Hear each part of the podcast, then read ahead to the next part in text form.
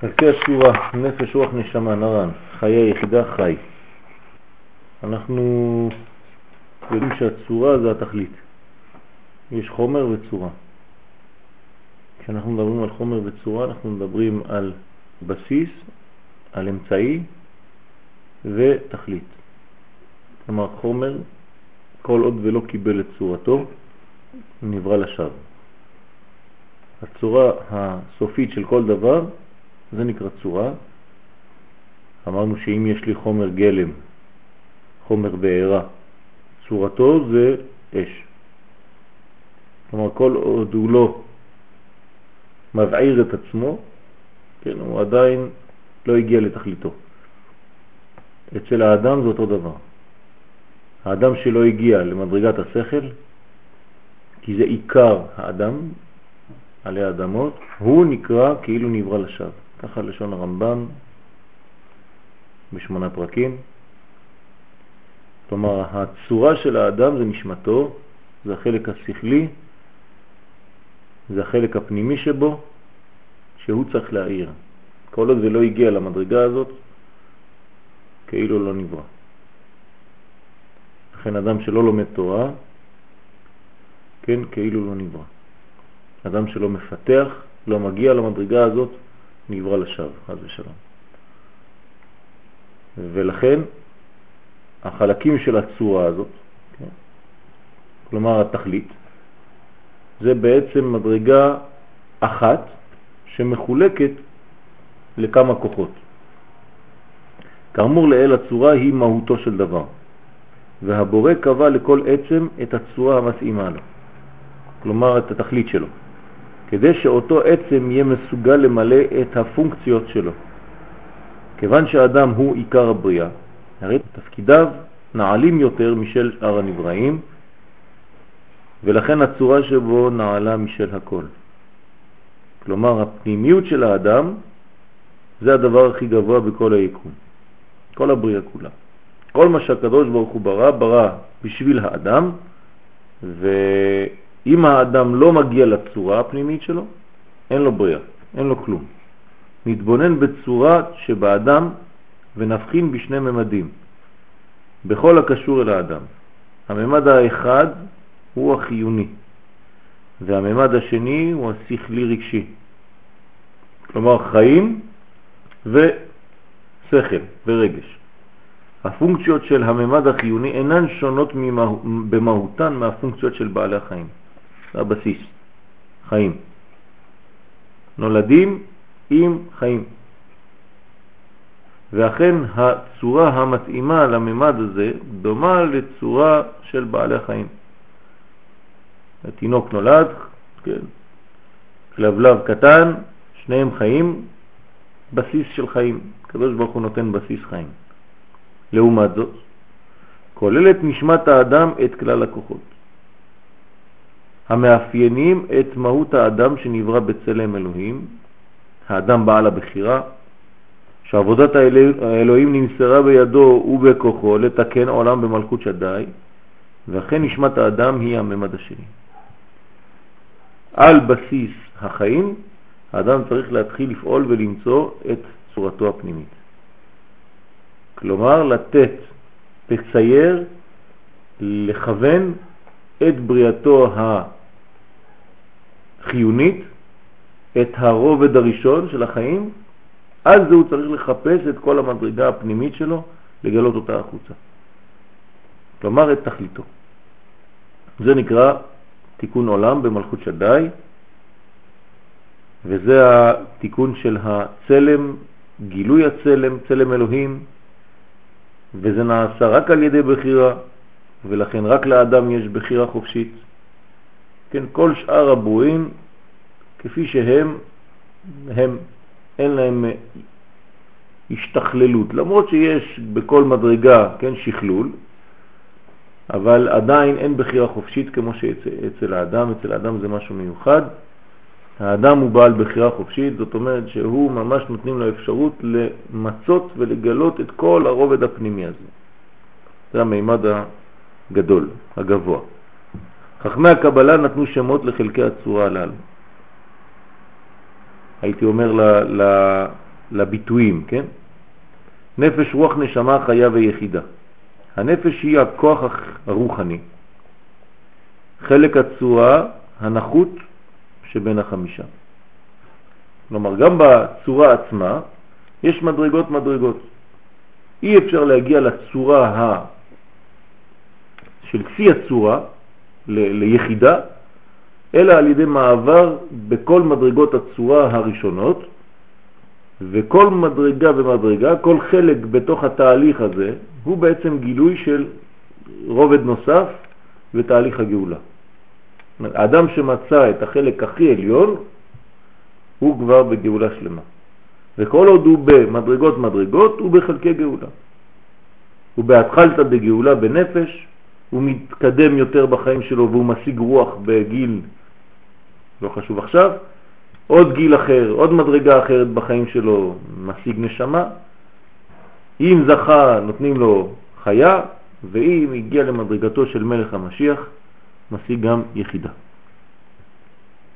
ממד זה כולל את הכוח המחבר שהזכרנו בדומם, כוח הגידול והצמיחה המצוי בצומח, ואת הכוח החיוני המצוי בחי. זאת אומרת, הוא כולל את כולם. האדם כולל את כולם, הוא עשוי מעליונים ותחתונים, ולכן הוא הבריאה הכי כוללת.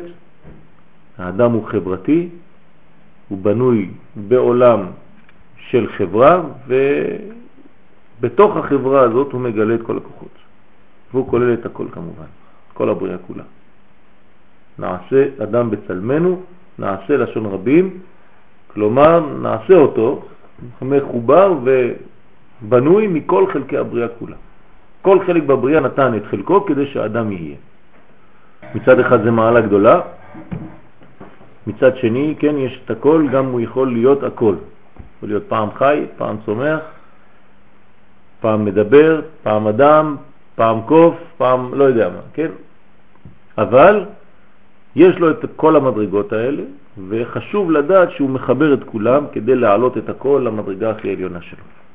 ואכן, האדם כולל בתוכו את האיכויות שבדומם, יש איכות בדומם, כן? בצומח, בחי, והנפש היא הכוח הרוחני המהווה, כלומר הגורם לדבר להתהוות. והמחיה את המימד הזה ברצון הבורא התמידי. וחכמי הקבלה קבעו שהכבד למשל מסמל ומהווה את משכן הנפש. המדרגה הזאת, כן, שהיא כוללת את תחילת התהליך, שזה נפש, הנפש הזה מתלבש באיבר מאוד מיוחד, ספציפי בתוך הגוף של האדם, שנקרא כבד. כלומר, משכן הנפש בכבד. זה לא אומר שהנפש לא מתפשטת, כן? אבל המשכן, כן? המקום המיוחד שהיא מתרכזת בו, שמשם היא בעצם נותנת את כל כוחותיה, זה בנפש, בכבד. וזה מקביל בעולם לבחינת הדומם. במילה דומם, כן, יש לנו גם כן את המילה דם. וגם דום. החלק השני יותר גבוה, הרוח היא הכוח הרוחני הנעלה יותר, האחראי כביכול לצד הרגשי שבאדם על המידות שבו. זה רוח. הכוח המעורר את הרצונות, התאוות, השאיפות, וכלל מידות האדם, וזה נקרא רוח. זה מתייחס כבר למי שלידו. זה לא רק בשביל עצמו, יש כבר יציאה לזולת. כן, כי המידות של האדם הן לא בשביל עצמו, הן בשביל החברה, החברתיות שהוא נמצא בה. בכוח רוחני זה תלויה בחירה בין טוב לרע. עץ הדעת טוב ורע זה שם. כלומר בתפארת, בזה. וכל פרטי המעשים והפעולות קשורים ברוח, שהוא עיקר האדם. כן? זעיר אנפין, המדרגה שנקראת זעיר אנפין, היא עיקר האדם. הלב מסמל ומהווה משכן לרוח. זה ליבו של האדם, מרכז האדם, עיקרו של האדם זה הרוח. כלומר, הביטוי דרך הרוח. כן? לא שזה עיקר מבחינה עיקרית, אבל זה מרכז הבניין. שם יש את הדיווח כלפי חוץ. לב העניין. לב העניין. הנשמה יותר גבוה, היא כוחו, כוח רוחני שכלי המנהיג את האדם. תפקיד הנשמה להנהיג ולתקן את המידות הרעות, להתגבר על התאוות ולשעבד את כוחות האדם לעבודת הבורא. וכאן אנחנו נמצאים, כן, במוח. המוח כבר הוא משכן הנשמה. דרך השכל, דרך המוח, יהיה שידור אל הגוף כדי להדריך את הגוף בצורה כזאת או אחרת, וחייב שהשכל יהיה פועל כדי שהרוח לא תעשה מה שבא לה. אין דבר כזה רוח, כן? חז ושלום, אם אדם לא מונהג על ידי השכל כמו שצריך, על ידי המוח, אז הוא עובר עבירות. לכן אין אדם עובר עבירה, אלא אם כן נכנס בו רוח, שטות, רוח אחרת, כן? או רוח בקדושה, חז ושלום, או רוח בסתרה אחת. אז כל העניין של הכוחות צריכים להיות משובדים לאותו כוח עליון שהוא נקרא המוח, משכן הנשמה. בקשר לחיה וליחידה, שתי המדרגות האחרונות, שהם כוחות רוחניים נעלים יותר, נרחיב את הדיבור להלן. אה, הגענו למדרגת שחיה ויחידה, וכאן אנחנו כבר למרות שזה נוגע לאדם, זה כביכול מחוץ לאדם.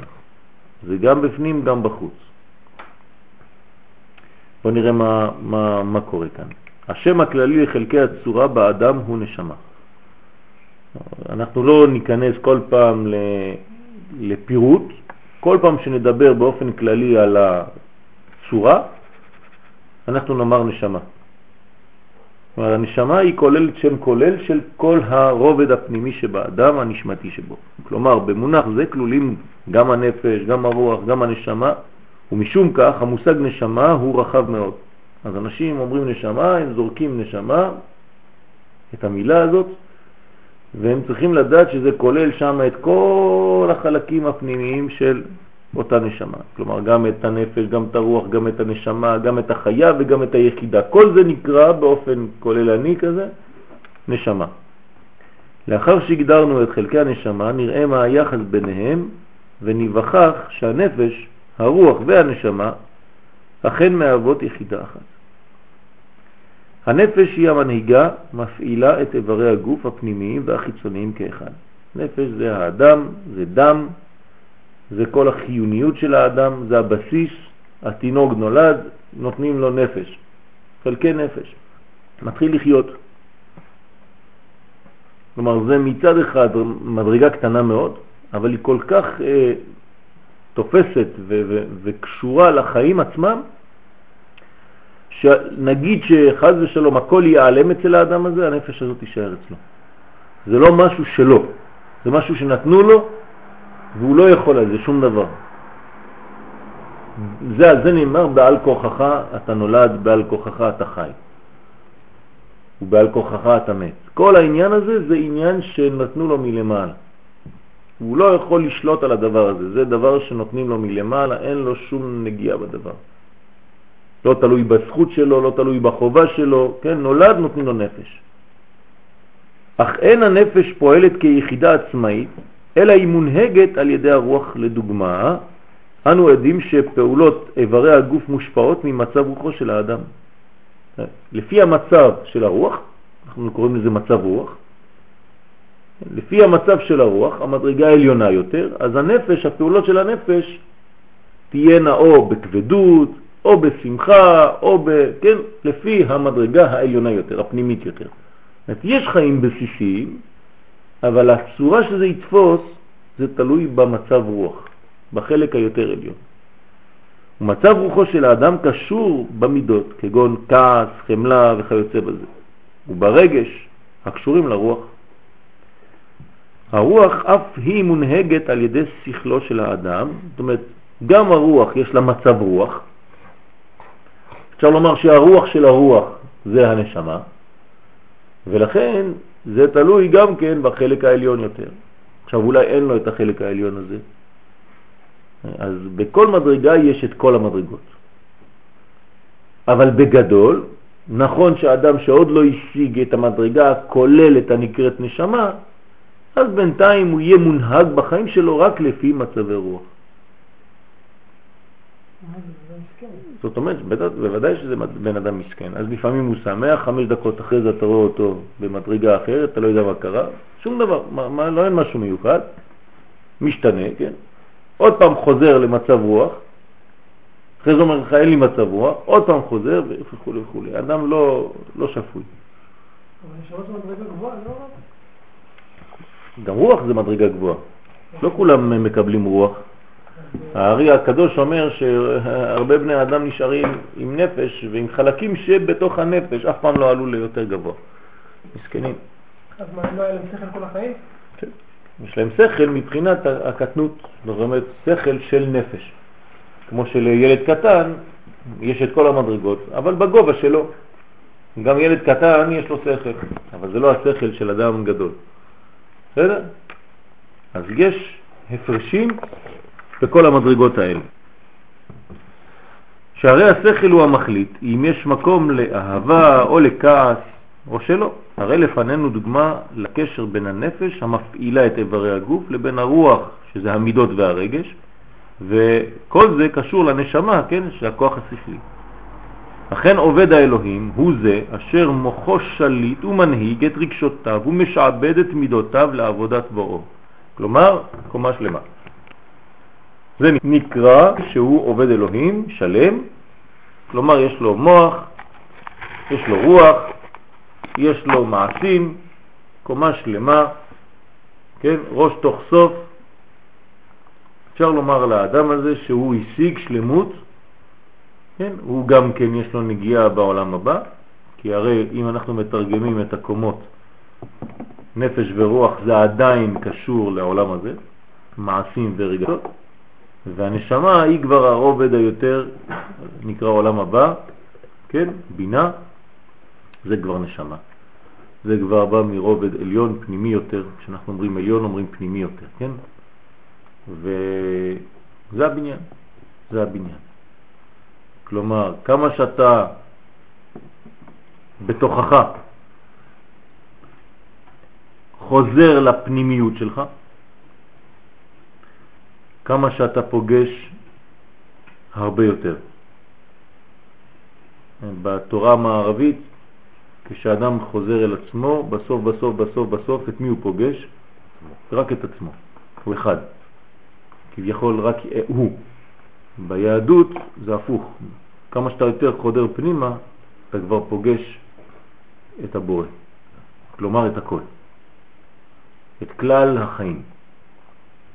ולא את האחד הזה שכן אתה מרגיש כאילו אתה בודד כזה.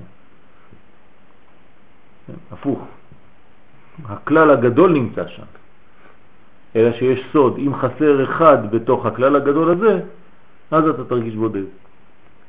כלומר, אם אתה לא כולל באמת את כל המדרגות, אז אתה תרגיש לבד. וכמה שתהיה כולל יותר את כל המדרגות, אז לא תרגיש לבד, תרגיש, תרגיש את השלמות. שלמות זה ביחס לשני. זה נקרא שלמות, זה שלם, שלם עם כל מה שיש מסביב. אז זה נקרא קומה שלמה. נפש, רוח ונשמה. הנשמה היא המהות השכלית, האינטלקט של האדם, היא אשר מתלבשת, כלומר מתמזגת ומנהיגה את הרוח לתת בה השכלה ודעת, לסייע בעדה, לכוון את המידות והרגש לעבודת האלוהים. זה העבודה, זה המדרגה. הרוח אף היא מתלבשת בנפש. התולדה של שיתוף פעולה זה הוא שאיברי האדם אף הם משועבדים לעבודת הבורא ובכך שואפים המחשבה, הדיבור והמעשים של האדם לשלמות רוחנית. להתדבק בבורא יתברך שמו. מה זה השלמות הזאת? זה לא רק אה, להידבק, נו, אז הנה הפעם שהוא נדבק, אז מה קרה? זה נדבק, הוא כבר דבוק. כן, אז המינוחים האלה הם קצת בעייתיים, הם קצת קשים, מה זה להידבק ולדופק בו? כן, זאת אומרת לגלות אותו בעולם הזה, שהאלוהי הזה עובר דרכי ומתגלה בעולם, כי זה התכלית. התכלית זה לא רק שאני אדבק בו, כי אני כבר דבוק. מעצם בריאתי אני דבוק בו, לא יכול לעשות שום דבר חוץ ממנו, אין עוד מלבדו, אלא שכל העניין כאן ולדופק בו זה והלכת בדרכיו. כלומר שדרכך, דרך המהלכים שלך, הוא פועל. השם פועל דרך מצוות שאני מקיים. מתלבש במצווה ומתגלה יותר אלוהות בעולם דרך המצווה שאני עכשיו מבצע. כל פעם שאני עושה מצווה, האלוהי עובר בתוך המצווה הזאת, דרך המצווה הזאת, המצווה נמצא בתוך המצווה, והוא מתגלה בעולם, ולכן יש יותר גילוי אור בעולם, ולכן העולם מתבשם, ולכן העולם הופך להיות טוב יותר, וממילא גם אתה, כן, יונק מהטוב הזה, והופך להיות גם אתה טוב יותר. אתה משתפר, העולם משתפר, ויש גילות אלוהות יותר בעולם, ואיזון אצל כל האנשים. כלומר, כמה שנלמד יותר תורה, כמה שנשפיע, כמה שנבצע, כמה שנקיים יותר תורה, מצוות, חיים נקיים, כך יהיה יותר אלוהות בעולם, עד שמלאה הארץ, כל, כל הארץ דעה את השם. כמים לים מכסים. ברגע שכל היקום הזה יתמלא באור, דרך הדיבור שלנו, דרך המעשים שלנו הטובים, אז כל העולם הופך להיות טוב יותר. האם זה עובד? האם אתם רואים שהעולם נהיה טוב יותר כל רגע ורגע? כן, בוודאי. בוודאי שהעולם טוב יותר. אנשים פחות רוצים מלחמות, אנשים פחות רוצים זה, יותר ויותר משתכללים. לפני 300, 400, 500 שנה היו פרימיטיביים ממש. כן, אז העולם משתכלל, אנחנו רואים שהמידות של האדם, של היקום, לא רק של היהודי, כן, של כל העולם כולו, משתכללים. אנשים מאמינים באלוה האחד, למרות שיש להם כל מיני בלגנים, עבודות זרות וזה, וזה לא חשוב כל כך, כן, הרמב"ם אומר בפירוש שהכל מקדם את אותו תהליך של גאולה. למרות שזה יעבור דרך הפריזמה של הנוצרי ההוא והשני של הזה והשלישי של זה. אבל בסופו של דבר כל העולם כן, מתקדם לאותה תכלית. אתה יכול לדבר בשפה משותפת, לפחות במונח הכללי של גאולה, גם עם ערבי, גם עם גוי, עם נוצרי. כולם יבינו מה זה גאולה מבחינת עצמם, לא חשוב עכשיו, אני לא נכנס לפרטים מי צודק, מי לא צודק. אבל באופן כללי כולם מצפים לזה. כולם יודעים שיש תכלית, שיש בניין. העולם מתבשם, העולם מתוקן יותר ויותר לפי ההתקדמות. כלומר זה עובד. זה עובד, המדרגה הזאת עובדת, האלוהות מתגלה דרך כל המדרגות האלה. דיברנו על הנפש החיונית מחד גיסה ועל הרוח והנשמה המאפיינים את האדם בעל הבחירה מאידך גיסה. נשמה זה אפשרות לבחור, כן, כוח בחירה. נוסף לכוחות רוחניים אלה, הנמצאים והמתמזגים בפנימיות האדם, בדמו ובאיבריו, במוח, בלב, בכבד, יש עוד כוחות רוחניים נעלים ביותר, ומגודל מעלתם אין כלים מתאימים בגוף לאחסן אותם. דיברנו עכשיו על חיה ויחידה. והרי הם מקיפים את האדם, כשאומרים מקיפים את האדם זה לאו דווקא כן, רק באופן פיזי, אלא זה יותר משכלו, זה מקיף אותו, זה, זה, זה עובר את מה שהוא מסוגל, כן? זה נקרא מקיף. כמו דיבור, הדיבור מקיף, זה חזק. ונקראים אור מקיף. בהשוואה לאורות הנפש, הרוח והנשמה שהם אור פנימי. עכשיו צריך להסביר את המושגים האלה, אור מקיף ואור פנימי, דיברנו על זה כמה פעמים, אבל לא חשוב, תמיד טוב לחזור על הדברים ולהבין שכל עוד ואתה נמצא בחוץ במדרגות נמוכות, אז אתה בפנים, אתה, אתה יכול לאכול, לבלוע, וכמה שאתה יותר פנימה, כן, אז זה יותר מקיף אותך. פרדוקס, כן? אנחנו מדברים על דבר מאוד פנימי והוא מקיף, ודבר שהוא פחות פנימי והוא פנימי. בסדר? כשהוא שיעור פשוט, אז הוא פנימי. כשהשיעור הוא פנימי מאוד, הוא כבר מקיף. קשה לך לבלוע אותו. מדרגות האדם בעבודת הבוראו. מידת הקרבה והדבקות, הדבקות אל הבורא, שהאדם חש בקרבו, תלוי בנפש. זה הבסיס של החיים. הפרימיטיביות, כן, הראשונה. ברוח ובנשמה שבו. צדיקים שזכו עם לידתם לנשמה גבוהה, כלומר, זה כבר כמה פעמים שהם פה אולי, שהם חוזרים בגלגולים, ולכן יש להם עכשיו מדרגה, הם נולדו עם מדרגה גבוהה של אדם שבא לתקן משהו גבוה מאוד בעולם, אז כמובן הוא נולד עם איכות שונה מחברו. כמובן שאצלו הכל יהיה ביחס, כן? גם היצר הרע שלו יהיה ביחס. גם הבחירה שלו תהיה תמיד בחירה חופשית, אמיתית. כי לעומת המדרגה שלו ייתנו לו את ההתמודדות המתאימה. כי הוא מגלה יותר, הוא בא לגלות יותר. אז לנשמה גבוהה, הרי עבודת הבורא שלהם מעולה יותר, והשגותיהם הרוחניות גבוהות ונעלות משל אדם שלא זכה לנשמה גבוהה. בסדר, אבל גם מהצד השני יהיה לו את uh, הבעיות הגדולות יותר. כן, מרבה דת, מרבה מחרוב. אדם פשוט יותר, פרימיטיבי יותר, בסיסי יותר, סובל פחות. תמיד שמח, לא אכפת לו משום דבר, כן? אדם יותר פנימי, יותר בנוי, מתחיל להיות קצת גם יותר משוכלל ו- ומבולבל, אם הוא לא יודע לכוון את הדברים. ולכן אצלו יש הרבה יותר עצבות, הרבה יותר קושי, הרבה יותר כובד, כן? הוא לא קל. לאחד יש קלות ראש ולשני יש כובד ראש. ראש כבד לא יכול להחזיק אותו. כן, אבל הוא תמיד, אה, אתה אומר לו מילה, הוא עושה חשבונות, הוא מתחיל לעשות חשבונות. השני, אתה אומר לו מילה, בפשטות, עושה את הדברים, ואין שום בעיה. אך בכוחו של כל אדם וביכולתו להתעלות מעלה מעלה ולהוסיף אורות רוחניים נעלים יותר על אלה שכבר נמצאו בתוכו, וזאת על ידי קיום מצוות הבורא. כלומר, אדם יכול לשנות את מדרגתו. למרות שהוא נולד נגיד עם נשמה קטנה יותר מחברו, אם הוא גמר, זכה לגמור את כל המדרגות האלה, אז הוא לא נגמר. הקדוש ברוך הוא יכול לתת לו, כן, בעודו בחיים, נשמה אחרת, והוא יתחיל עבודה אחרת עם הנשמה החדשה שהוא קיבל. כלומר, בתוך החיים, במשך החיים, האדם יכול לשנות. לא. לא חייב למות. הקדוש ברוך הוא ייתן לו מדרגה עליונה יותר, מהמדרגה הבסיסית שהוא קיבל, אם אכן האדם הזה פעל והתקדם מאוד יפה בחיים שלו, נותנים לו מדרגה אחרת.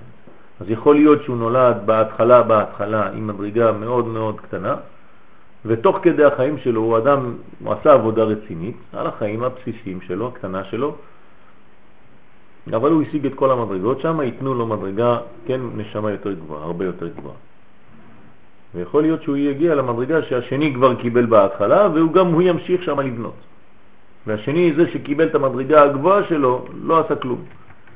כי הוא לא ידע איך להתחיל, מאיפה להתחיל. ואותו קטן כבר עלה ועבר אותו. וכבר חצה כמה וכמה וכמה שלבים בתוך נשמות, נשמות, נשמות וחדשות. כן, אוקיי? אז האדם, כן, על ידי מעשיו הוא מגלה מדרגות מדרגות בתוך כל הנשמות האלה. כל העולם הוא בחינת הספקלריה של פרצוף האדם. כל מה שיש באדם יש בעולם. כלומר, האדם הוא עולם קטן. או הפוך, האדם הוא עולם גדול. העולם הוא, הוא, הוא גדול, הוא, הוא האדם בגדול. או האדם הוא עולם בקטן. לא חשוב. אבל כשאתה רואה אדם, אתה רואה עולם ומלואו. זה שלמות. ואין בזה אלא מה שיש בזה. משום כך נקרא אדם עולם קטן, וכן כל עולם נקרא בשם אדם. כלומר, המושג אדם זה לא מה שאנחנו חושבים, כן? איזה גוף של אה, מטר אה, שמונים גובה ורוחב 60 אה, או 70 סנטימטר, זה לא זה. אנחנו מדברים על מושג, על בניין מאוד מאוד מאוד מורכב, מאוד פנימי, שנקרא אדם. אדם דבריאה, אדם דיצירה, אדם דעשייה, כלומר, יש מדרגות מדרגות באדם, תלוי מאיזה מדרגה הוא נמצא, מאיפה הוא בא, מאיזה קומה הוא בא. כלומר, אדם של בריאה, של יצירה ושל עשייה. כשם שהמציאות הכללית נחלקת לג' עולמות, שהם בריאה, יצירה ועשייה, זה המציאות. כי למעלה מזה זה כבר אצילות, אז אתה עדיין לא מדבר על בריאה. כן, בריאה כשמה, בריאה, בורא, אז מעולם הבריאה ולמטה אתה כבר במציאות חיצונית. האמת שהמציאות האמיתית זה אצילות. רק אנחנו בעולם של חומר, בעולם של הוצאה לפועל, אז המדרגות הן מדרגות חיצוניות. להלן נסביר זאת. בכל עולם, כן, כך בכל עולם, בפרטות, נבחיל בג' בחינות מדרגות אלה של בריאה, יצירה ועשייה. ולא זו בלבד, אלא שבכל אדם בפרט, אנו מבחינים בג' מדרגות אלה של בריאה, יצירה ועשייה. כן, בואו נראה מה הוא אומר בעיון פה, ונראה לפרש, והנה הבורא יתברך שמו, ברא כל העולמות עליונים ותחתונים שיכירו כולם אלהותו ומלכותו, אפילו הבהמות, החיות והעופות. וכולם נבראו שבמדרגה שהם נמצאים בה, הם יגלו את המדרגה האלוהית הזאת. וכן, וכך, אכן היה בשעת הבריאה, שאמר האדם הראשון לכולם, כלומר גם לחיות ולבהמות ולעופות, בואו ונשתחווה לפניו. וכן עשו וקיבלו עליהם עול מלכותו. זאת אומרת, כולם התחילו לשיר שירה לפי המדרגה שלהם. אמנם לאחר שנתקלקלו, כן, הדורות, ושכחו כולם את הבורא, אשר ברעם, ונפלו ממדרגתם, ונשאר על האדם לזכך מעשיו עד שימשיך אלוהותו על הנבראים כולם. על ידי מעשיו הוא מחזיר את האלוהי לעולם הזה. האלוהים כביכול הסתלק, אז האדם כוחו להחזיר את האלוהי, זה בחירתו, וזה פעולתו האמיתית, ושיבואו לכולם השתוקקות לעבודתו כמקודם, ויכירו כוח מלכותו. ובמה יוכל האדם להמשיך אלוהותו יתברך שמו על הבנבראים? איך הוא עושה את זה? איך הוא מביא, איך הוא מחזיר? איך הקדוש ברוך הוא חוזר בתשובה בזכותו? כן? תשובתו של הבורא זאת אומרת חזרתו לעולם הזה. על ידי עבודתו של האדם, הכל על ידי התורה והעבודה זוהי תפילה. שעל ידי עסקיו עוסקי התורה וההתאמצות שלהם בתפילה, בשירות, בתשבחות, כן, כל מה שקשור לעולם הרוחני היהודי שלנו, החי, החי היהודי הזה, מזמורים, באומרו הללו את השם מן הארץ, תנינים וכל תאומות, החיה וכל בהמה, כן, מדבק עצמו בדבקות בשם, אז הוא בעצם עושה הלחמה בין העולמות הרוחניים לבין כל העולם הזה. הוא מחיה, נותן חיות לכל העולם הזה. עד שבאמת אנחנו זוכים לראות דוגמאות בגמרא ובכל המסורת של בעלי חיים, של צדיקים שהיו בעלי חיים יותר עליונים. כלומר, אותו תנא, אותו חסיד, מרוב דבקותו בקדוש ברוך הוא, האור היה עובר הרבה דרכו, אז אפילו החתול שהיה לו בבית כבר לא היה חתול רגיל, או פרה רגילה או חמור רגיל. כלומר, החמור של רבי פנחס, כן, בן יאיר, הוא חמור מיוחד. חמור שמקבל הרבה יותר אנרגיה בגלל שהבעלים שלו כן מביא יותר שפע לעולם. אז אותו חמור כבר חוזר כביכול למדרגה הקודמת של החמורים הראשונים. זאת אומרת, הוא כבר חמור כמו בבריאה. וכל השאר החמורים הם חמורים רגילים. וזה מה שאומרים לנו חז"ל. אם הראשונים כמלאכים, אנחנו כבני אדם. ואם הם בני אדם, אנחנו כחמורים. ולא סתם חמורים, כן, יש עוד חמורים, חמורים טובים. רבי פנחס בן יאיר, יש איזה חמור משוכלל, כן, זה כבר חמור שיש לו בעלים דקדושה. אז האדם הזה, אז ממשיך אלוהותו עליהם, שיבוא לכל בריאה חיות אלוקותו יתברך שמו. אז אתה רואה שהבעלי החיים אצל צדיקים הם שונים.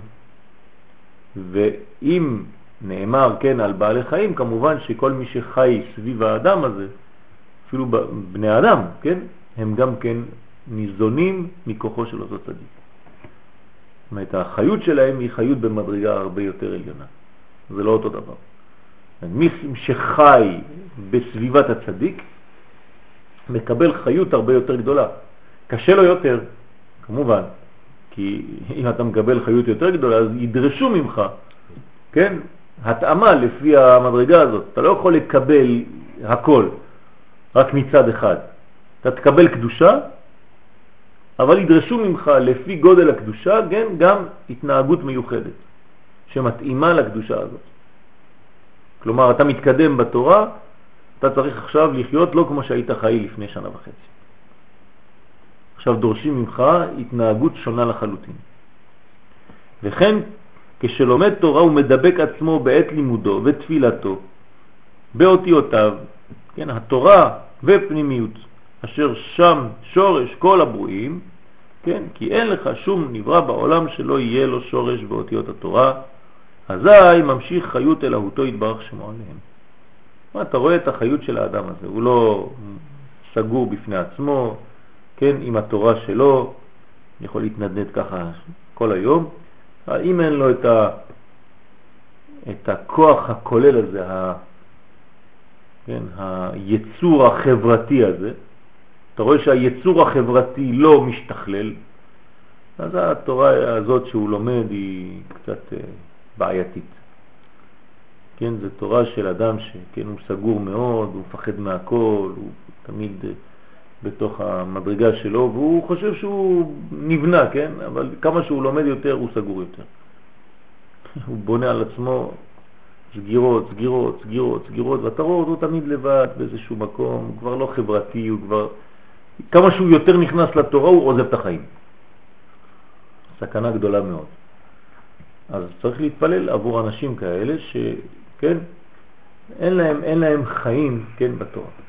מה נאמר על רבי שמעון בר יוחאי עליו השלום? תורתו אומנותו. משהו אחר. כן, הוא הופך להיות אומן של תורה. זה דבר גדול. כלומר, מה זה תורתו אומנותו? זה לא שכמו שאנחנו מתרגמים, כן, העבודה שלו במקום ללכת לעבוד אז הוא לומד תורה, אלא שהאומנותו, אמונתו, חייו, כן, זה התורה. אתה רואה את התורה בכל מה שהוא עושה, כן? הוא אומר לו להוציא את זה מהשקע, אתה תראה את התורה גם בזה, איך שהוא עושה את זה. יש לו תורה בכל דבר. לא אחד שסגור ככה באיזשהו מקום. ו... כן. אז זה בניין. וצריך תמיד להתחבר לאנשים שהם בחיים, לא בדעת. יש אנשים שהם בדעת והם שכחו לחיות. עזבו את תורת החיים והרי יש לנו מצווה כוללת גדולה מאוד וחי בהם. לא שימות בהם, אלא וחי בהם. אם אתה רואה אדם שהוא לומד והוא לא חי, כן, אז אל תתקרב אליו, חבל. כן, הוא צריך לחיות.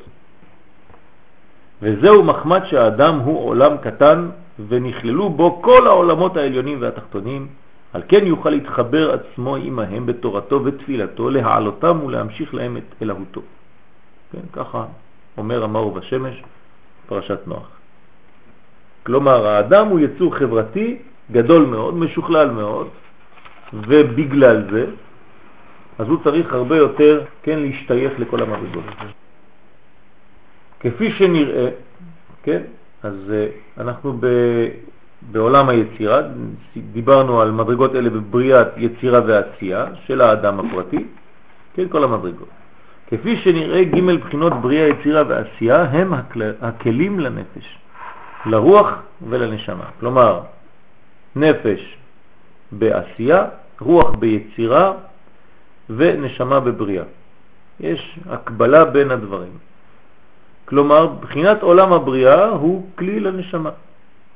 בחינת עולם היצירה הוא כלי לרוח, ובחינת עולם העשייה הוא כלי לנפש. נמצא שג' בחינות אלה, בריאה, יצירה ועשייה, כן? מה שאנחנו אומרים ביה, וג' מדרגות, נפש, רוח, נשמה שמקבילות להם, כן? נמצאים אצל כל אדם בפרט ואצל כל העולם בכלל. שהרי אמרנו שהאדם הוא עולם קטן, אז יש נפש, רוח, נשמה גם באדם, יש נפש, רוח, נשמה גם בכל היקום בעולם עצמו. והן בכללי כללות שהוא עניין ג' עולמות ביה. נמצאנו מדברים בג' סוגים של נפש, רוח ונשמה. כלומר, א', הנפש, הרוח והעשייה הפרטיות שבכל אדם, הפרטיות שבכל אדם, ב' הנפש, הרוח והנשמה הכלליות שבכל עולם, וג' נפש, רוח ונשמה בכללי כללות שהן בעולמות ביה הכלליים. כלומר, בכל מקום שתלך, אפילו עד התא הקטן, אתה תמצא נפש, רוח ונשמה. בריאה, יצירה, עשייה. אבל בעולם איך החלוקה? אז בעולם אותו דבר. אז אנחנו נבין, עוד מעט נראה בעזרת השם, ש... אנחנו אומרים נגיד שהנפש בכבד, כן, הרוח, נכון. משכן הרוח בלב. איפה בעולם זה? אז בעולם יש לנו עולמות, יש לנו רקיעים. כן? מה? יש ארץ ישראל וכל ה... לא רק זה, כן, כמובן שארץ ישראל בכדור הארץ, אז אנחנו נגיד, נגיד ירושלים זה ליבו של עולם. כן, אז אנחנו נגיד שארץ ישראל נמצאת במדרגה כזאת, יש בה מקום מיוחד בעולם שהוא יהיה כב- כביכול הבריאה, יש מקום אחר שיהיה בעולם היצירה, יש מקום אחר שיהיה בעולם העשייה, למשל ארץ ישראל היא נמצאת באיזה עולם? יצירה. ארץ ישראל נמצאת בעולם היצירה. עכשיו, יש לה גילויים מעולם הבריאה במקומות מיוחדים. כן, בהר הבית, במקום המקדש, יש את כל העולמות מרוכזים באותו מקום. כן, זה נקודה כוללת של כל החיבור של כולם, מקום שתופר את כל העולמות. וכשאתה יוצא מארץ ישראל אתה בעולם העשייה יותר, ואחרי זה אתה הולך גם לעולמות של קליפות. כן? מצרים נקראת ערוות הארץ. אז יש מדרגות מדרגות. עכשיו, תצא מכדור הארץ, עוד פעם, אותו מנגנון חוזר. יש לך גלגלים שהם בעולמות כאלה, כן, אופנים וכו' וכו' וכו'. תמיד יש מדרגות מדרגות על אותו בסיס של נפש רוח נשמה.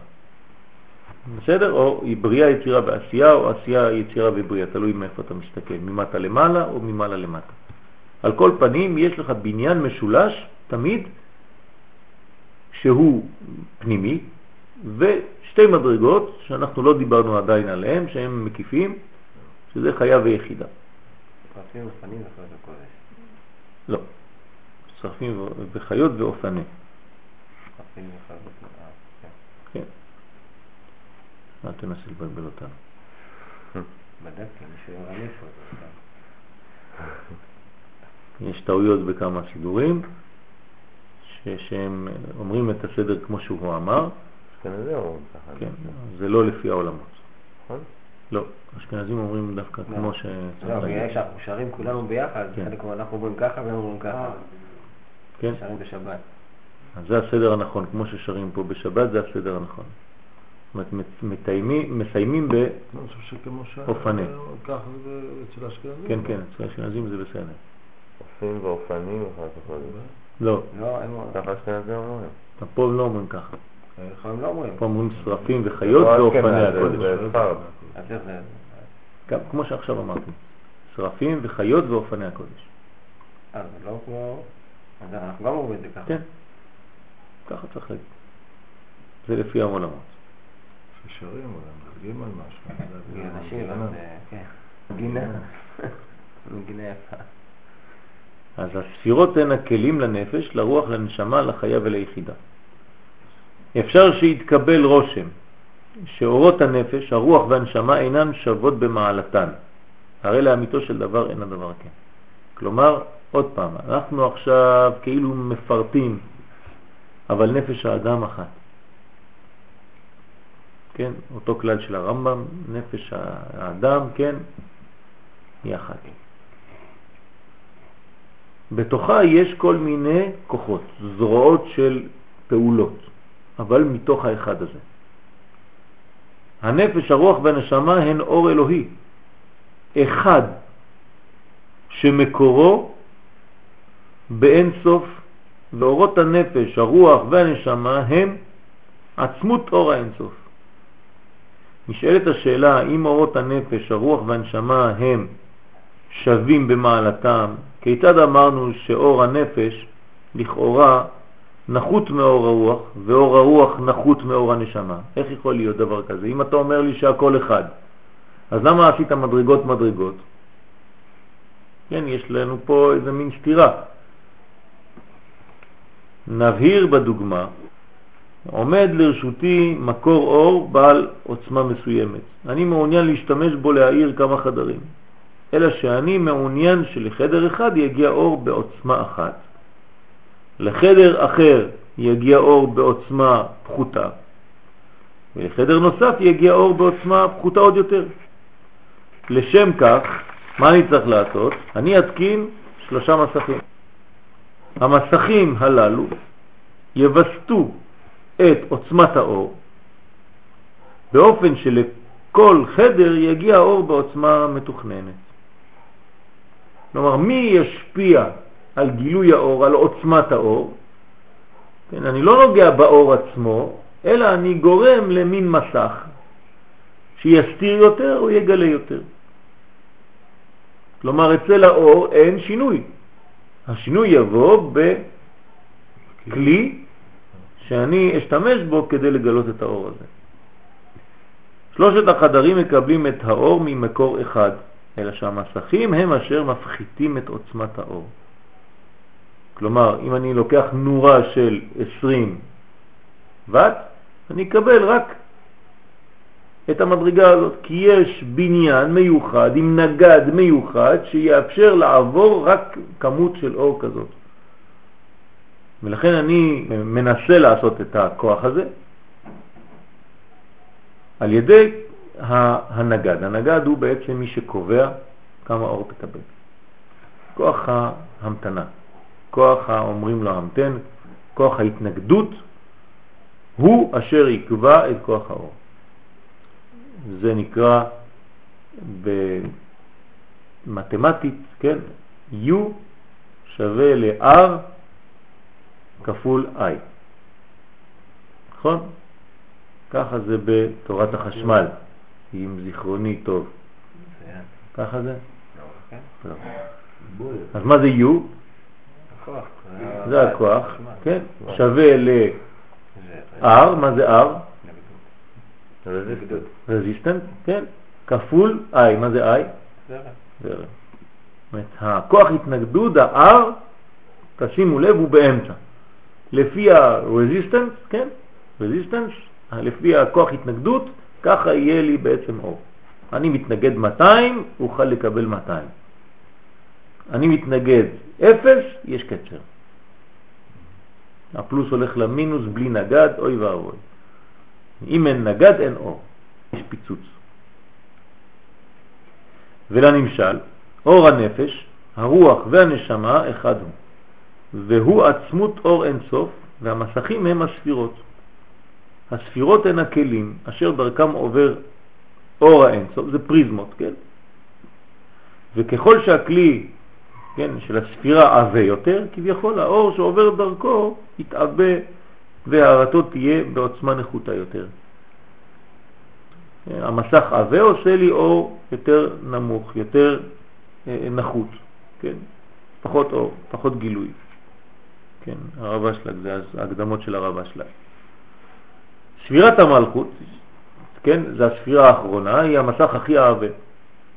לכן ספירת המלכות היא המסך העבה שבכולם, ומעלימה את עצמות האור שבתוכה, ולפיכך האור הבוקע מספירת המלכות נקרא נפש. כלומר, זה עושה לך איזה מין מסך כל כך עבה, שכשהאור יוצא מאחורי המסך הזה, אז הוא נראה לך, הוא אומר, זה, זה נפש, נפש, אור קטן, קטן. מה זה אור קטן? אין שינוי באור, אלא בגלל שזה עבר דרך המסך הנקרא מלכות, אז אתה מסתכל ואתה רואה אור כביכול אחר, כי הוא מופיע במדרגה מאוד מאוד עבה, וזה נקרא אור הנפש. כפי שאמרנו לאל, הנפש אחראית לפעולות הנחותות. מה? בכל זאת שיקוף של המקור, לא? תמיד, אבל במדרגה פחות גדולה. כן. כלומר, הכל פעולות של אותו כוח עליון, אבל בצורה הרבה יותר מוחשית, גשמית, עבה יותר, כן? גסה יותר. אור גס ואור דק. אז אור הנפש הוא יותר גס מאשר אור הרוח, שהוא גם כן יותר גס מאשר אור הנשמה. אבל הכל מקור אחד. אז הנפש אחראית לפעולות הנחותות שבגוף, בגוף האדם, ואכן ספירת המלכות מסמלת את הנפש הכללית. ואנחנו רוצים לגלות מלכות. אז למה דווקא זה? כלומר, אנחנו רוצים לראות מתוך האור הכי עבה הזה, מתוך הכלי הכי עבה הזה, את האור הכי דק. זה מדרגה גדולה. זה הכוח של, של הבניין, כן, השלם, לראות במדרגה הכי נמוכה את האור הכי גבוה. זה ביאת המשיח.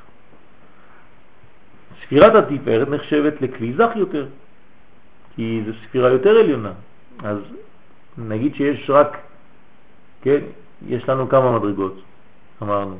יש לנו את עולם האצילות ויש לנו מתחת שלוש מדרגות, נכון? אז במקום לקרוא לזה עולמות, נקרא לזה נגיד ספירות, בריאה, יצירה ועשייה כנגד נשמה, רוח ונפש, או בינה, זה ומלכות. עכשיו, המעבר של האור הזה, בהתחלה הוא עובר רק דרך כלי אחד. כלומר, כשהאור יורד מלמעלה, יש לו רק מסך אחד. המסך הראשון הוא, לפי מה שאמרתי עכשיו, בלי להיכנס יותר רחוק. לא, המסך הראשון הוא בריאה. אה, כן? הצילות זה האור, האור. המסך הראשון הוא בריאה. אם אני מסתכל על האור שיוצא רק מהקומה הזאת, אז כמה מסכים הוא עבר? אחד. אז איזה אור אני אקבל? גבוה. עדיין אור שהוא לא השתנה הרבה ממה שהיה לפני. כלומר, הפריזמה, המסך הזה, לא שינה לי, לא עיוות לי את האור כל כך. עכשיו, אם אני מדביק עוד זכוכית לזכוכית הקודמת, אז יהיה לי כבר שתי זכוכיות. האור שעובר דרכם כבר נשבר בפנים. מי שעשה קצת פיזיקה יודע שהאור נשבר כשהוא נוגע בעצם כלשהו. אם הוא נשבר זה כמו מים. כן? אתה רואה שבתוך המים, אם תכניס קרן אור בתוך המים, ברגע שהיא נוגעת במים, היא משנה כיוון. עכשיו, אם תשים זכוכית אחת, זה מדרגה אחת. אם תשים שתי זכוכיות, האור עוד יותר מתאבט. אם תשים שלוש זכוכיות, אז אתה רואה כבר שהאור כבר התעקם. כלומר, הגילוי שלו כבר התאבט, כבר שונה ממה שהוא היה בהתחלה. ולכן, אתה, אם תהיה מתחת, אתה תהיה חכם, תגיד, תשמע, זה עבר שלושה מסכים פה. או זה עבר שני מסכים, או זה עבר מסך אחד. ואני צריך לגלות כמה שיותר דרך המסכים האלה את האור המקורי. לחזור לאור המקורי. כלומר, מדי פעם אני צריך להפשיט את המסכים האלה כדי לראות מה יש מאחור. ואחרי זה אני חוזר ואני לובש את המסכים האלה, ודרך הלבוש אני צריך לדעת שבתוך הלבוש זה לא כמו שאתה רואה פה עכשיו. אני צריך לראות את המציאות ולא את התחפושת. זה נקרא עולם הפנימי. והרבה אנשים לומדים את החיים רק מתוך מה שהם קוראים מציאות, שזה לא מציאות, זה חיצוניות, מתבלבלים במילים. אומר, אבל זה מציאות. זה לא נכון, זה לא מציאות, זה חיצוניות, זה לא מציאות. מציאות זה תמיד פנימי. המציאות היא רק פנימית. מה שאתה רואה זה נקרא חיצוניות, זה לבושים, זה לא פנימיות, זה לא מציאות. אז לא להתבלבל במילים, כן? כשאדם אומר לך, זה מה שאני רואה במציאות, אתה אומר, הלוואי והיית רואה מציאות. אתה לא רואה מציאות. תלמד לראות מציאות, זה בניין לראות מציאות. הנה למשל השנה, אתה יודע, סליחה שאני... כן, כן, כן, בוודאי, זה לא... יש, אה, השנה ראיתי לא לא מוכרים אף דגל. כן, אתה מסתובב... כן, ראיתי, ראיתי. איפה הדגלים? דגלים? נכון. יש פה איזה... זה- מה זה הסתרה? זו הסתרה עצומה וגדולה, שלא מוכרים דגלים ביום העצמאות. לא ראיתי אחד. פעם ראשונה. עזוב, אין כבר הרבה, כמה אחד, עשרות. הולכים ערימות. עכשיו פתאום, כבר- אולי ימכרו מחר עוד. לא, ביום מתחיל כאילו כבר... לא, לא, לפני זה הוא צודק, זה, זה, אף פעם זה לא היה מאוחר כל כך. כן, אפילו אם לא. יגידו ימכרו היום, כן, בשנים הקודמות, היום היית רואה כבר את כל הארץ כל גדלים. המכוניות וזה, אני מחפש דגל כבר היה. עצמאות. אתה רצת לקנות דגל השנה? לא. כלום, הנה, אף אחד לא. לפני שנים, כן, היית עכשיו מחפש בכל איזה, קודם כל היו מוכרים בכל קצה רחוב, כן? נכון. כן, זה נכון. מקבלים מבצעים, עיתונים, זה... איפה? כלום. כזאת הסתרה, עוד לא, אני לא זוכר שהיה דבר נכון, גם אני לא זוכר. מה זה הסתרה? יש שם מכרו את המדינה, אז כן. היא מכרו את הדגל איתה, חס ושלום. חס ושלום. יש לכל אחד דגל בלב, בגלל זה הם לא קונים דגלים, אתה מבין? זאת אומרת שאנשים כבר מתעסקים יותר לא, הפנימו במציאות. עכשיו את ישראל, עכשיו בכיף. לא עליי אהבה. אתה מבין? זה הפנמה עכשיו, כולנו דגל. דלת. גיא הגל, אנחנו בדיוק. לפני הגל. סבל גדול. מתגלה הדלת. הגל, בגל, בדיוק. לא צריך כבר דגל. מתוך הדילוג של פסח. נולד הדגל, שיהיה מעצמנו. ספירת התפארת, אז זה נכון, זה נכון. אז צריך לדעת מה המציאות. ספירת התפארת נחשבת לכלי זך יותר, ומתוכה בוקע אור נעלה יותר, הנקרא רוח. ולמה האור שעובר דרך הפריזמה הזאת של ספירת התפארת הוא נקרא רוח? בגלל שיש רק מסך אחד או שני מסכים. אז זה עדיין מדרגה גדולה שיוצאת משם, אז זה רוח. ואכן ספירת התפארת מסמלת את הרוח הכללית. ספירת הבינה עוד יותר. למה? זה רק מסך אחד. ספירת הבינה זכה יותר, עוד יותר, והאור היוצא מספירה זו נקרא נשמה. ספירת הבינה מסמלת את הנשמה הכללית. כלומר, כמה שאתה מוריד, מסיר מסכים, כמה שאתה רואה את האור במציאותו האמיתית. זה המציאות. וזה מה שאנחנו עושים במקווה. המקווה זה הסרת מסכים. זה העבודה של המקווה. טהרה זה הסרת מסכים. אתה מוריד מסכים ואתה נוגע באור המקורי.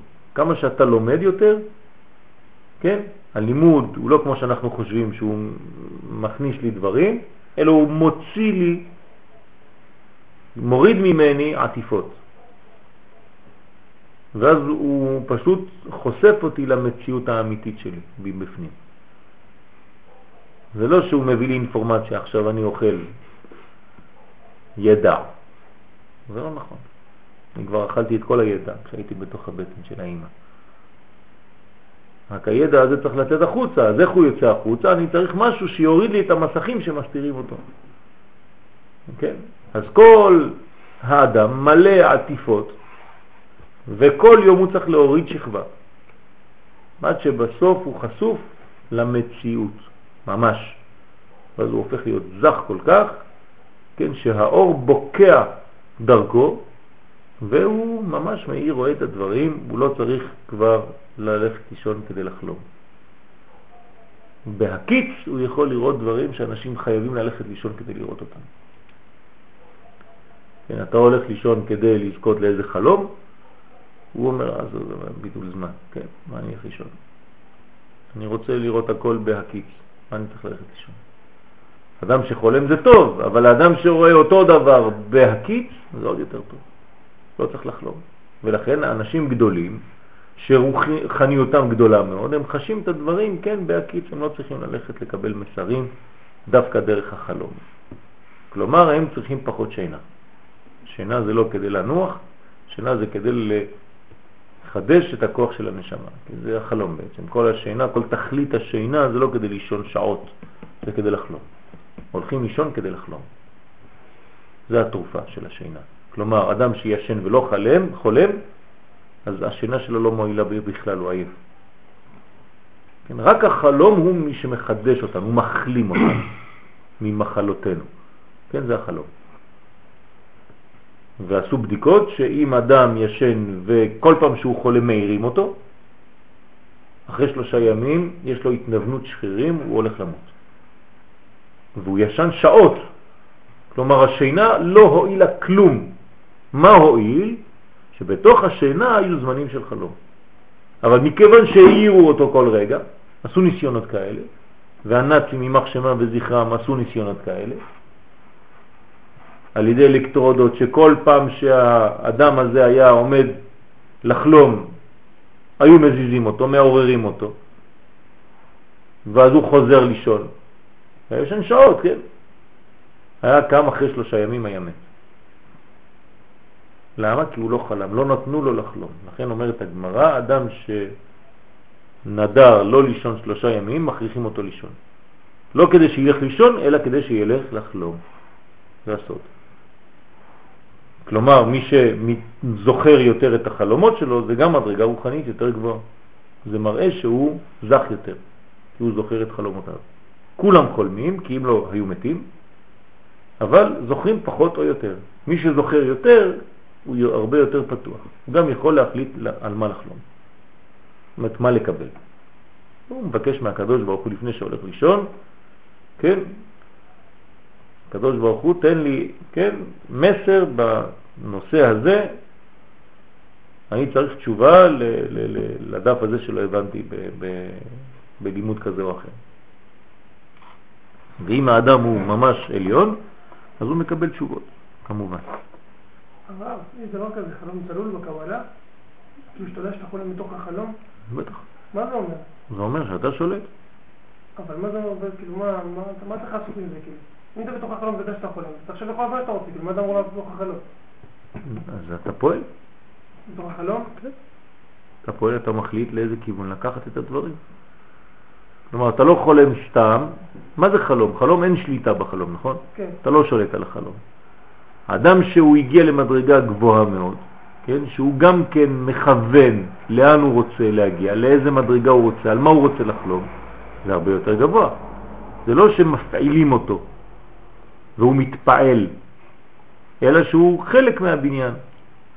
זה טוב אבל? זה טוב? בטח שזה טוב, זה, זה אומר שהוא גבוה יותר, שהוא חזק יותר. פעם אני מלא חלומות כאלה. עכשיו אבל אין. תחזור בעזרת מה השם. זה מה שאני מדרדר?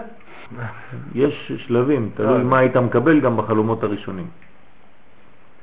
כן, יכולים להיות לך חלומות עם, עם, אה, עם גילויים כאלה שאתה, כמו שאתה קורא לזה חלום צלול, כן, אבל לפעמים זה צלול כיין, ולפעמים זה צלול כמו משהו אחר, כמו מים זקים. צריך לדעת איזה חלומות היית מקבל. כמו אנשים שלפני התשובה שלהם הכל היה בסדר, חזרו בתשובה, בלגן. אז אומרים לה, עדיף לפני. בטח עדיף לפני, השם ישמור. לפני זה היית כולך יצר הרע, אז לא טיפלו בך בכלל, היית שקט. עכשיו שאתה רוצה לחזור לטוב, אז שולחים לך מלאכי חבלה. למה? מאבדים קליינט, לא רוצים לאבד אותו, אז שולחים לך את כל המלאכים האלה, סותמים לך את כל הערוצים, עד שתמשיך, תמשיך, תמשיך, תמשיך, הכל ייפתח מחזרה. אז מה אתה אומר, זה היה לפני היה יותר טוב? חד ושלום, זה רק אילוזיה. כן. נתנו לך כאילו להרגיש טוב. זה כמו אדם אנשים שהם רחוקים מהפנימיות, רחוקים מהיהדות, רחוקים מהערכים האמיתיים של החיים, והם חושבים שהם חיים. כן. רשעים אפילו בחייהם קרואים מתים. הם חושבים שהם חיים. אז נמצא שהספירות של עולמות הבריאה והיצירה והעשייה הן הכלים, כן, לגילוי ולהעברה של עצמות האור אין סוף לנבראים שבעולמות הללו. כן? כיוון שבכל עולם יש עשר ספירות, כלומר עשר ספירות בעולם העשייה, עשר ספירות בעולם היצירה ועשר ספירות בעולם הבריאה, הרי שיש נפש, רוח, נשמה בשלושת העולמות אלה. כיוון שעשר הספירות של עולם היצירה מעולות הן וזקות מעשר הספירות של עולם היצירה, הרי שהנפש, הרוח והנשמה שבעולם היצירה מעולות מאלו שבעולם העשייה, לפי הזקות. אז הנפש, הרוח, הנשמה שבעולם הבריאה מעולות מאלו שבעולם היצירה. זאת אומרת, כל פעם שאתה עולה מדרגה יותר, אתה מתעלה יותר, אתה מזדכך יותר, ואתה רואה את המציאות יותר. עוד פעם, מציאות זה פנימי. אתה רואה את המציאות יותר. אז כשאומרים לך תהיה מציאותי, תגיד להם, טוב, בוא ללמוד סוד. מי שלא לומד פנימיות הוא לא מציאותי בכלל. הוא חושב שהוא מציאותי, הוא יתבלבל במילים, במונחים, במושגים. להיות מציאותי זה לראות את המציאות, ומציאות זה רק פנימיות. בחיצוניות יש לך לבוש על המציאות. אתה לא רואה מציאות. כן. האנשים המציאותיים ביותר הם האנשים שלומדים את הרובד הפנימי של הדברים. הרצון האלוהי מתקשר אל הנבראים על ידי נשמותיהם. כן, קדוש ברוך הוא מחובר אלינו. אנחנו מתחברים אליו, זה מה שאנחנו מבקשים. כן, ברוך, תחבר אותנו. כן, העניין של ההברכה זה עניין של חיבור. הרצון הוא חלק ממהותו של בעל הרצון ועצמותו, ואכן רצון הבורא יתברך הוא מהות הכל. לעשות רצונו יתברך, כן, זה חשוב, תמצית כל הבריאה. רצה הבורא, כן, כד סליג ברעותה, כשעלה ברצונו, אז שרצונו יתגלה לנבראיו כדי שידעו לעובדו ולהתדבק בו. ולגלות את זה, לא רק להידבק בו, כן? אלא שזה יתגלה בעולם. כלומר, לפעמים כשאנחנו לומדים תורה, כן, כמה שאתה לומד יותר, אתה צריך יותר לראות את הזוויות של הלימוד. לפעמים אתה מרגיש תמיד את אותו עניין. אין גילוי בעולם, העיקר שתדבק. והתורה שאנחנו משדרים אותה, שהיא תורה גואלת,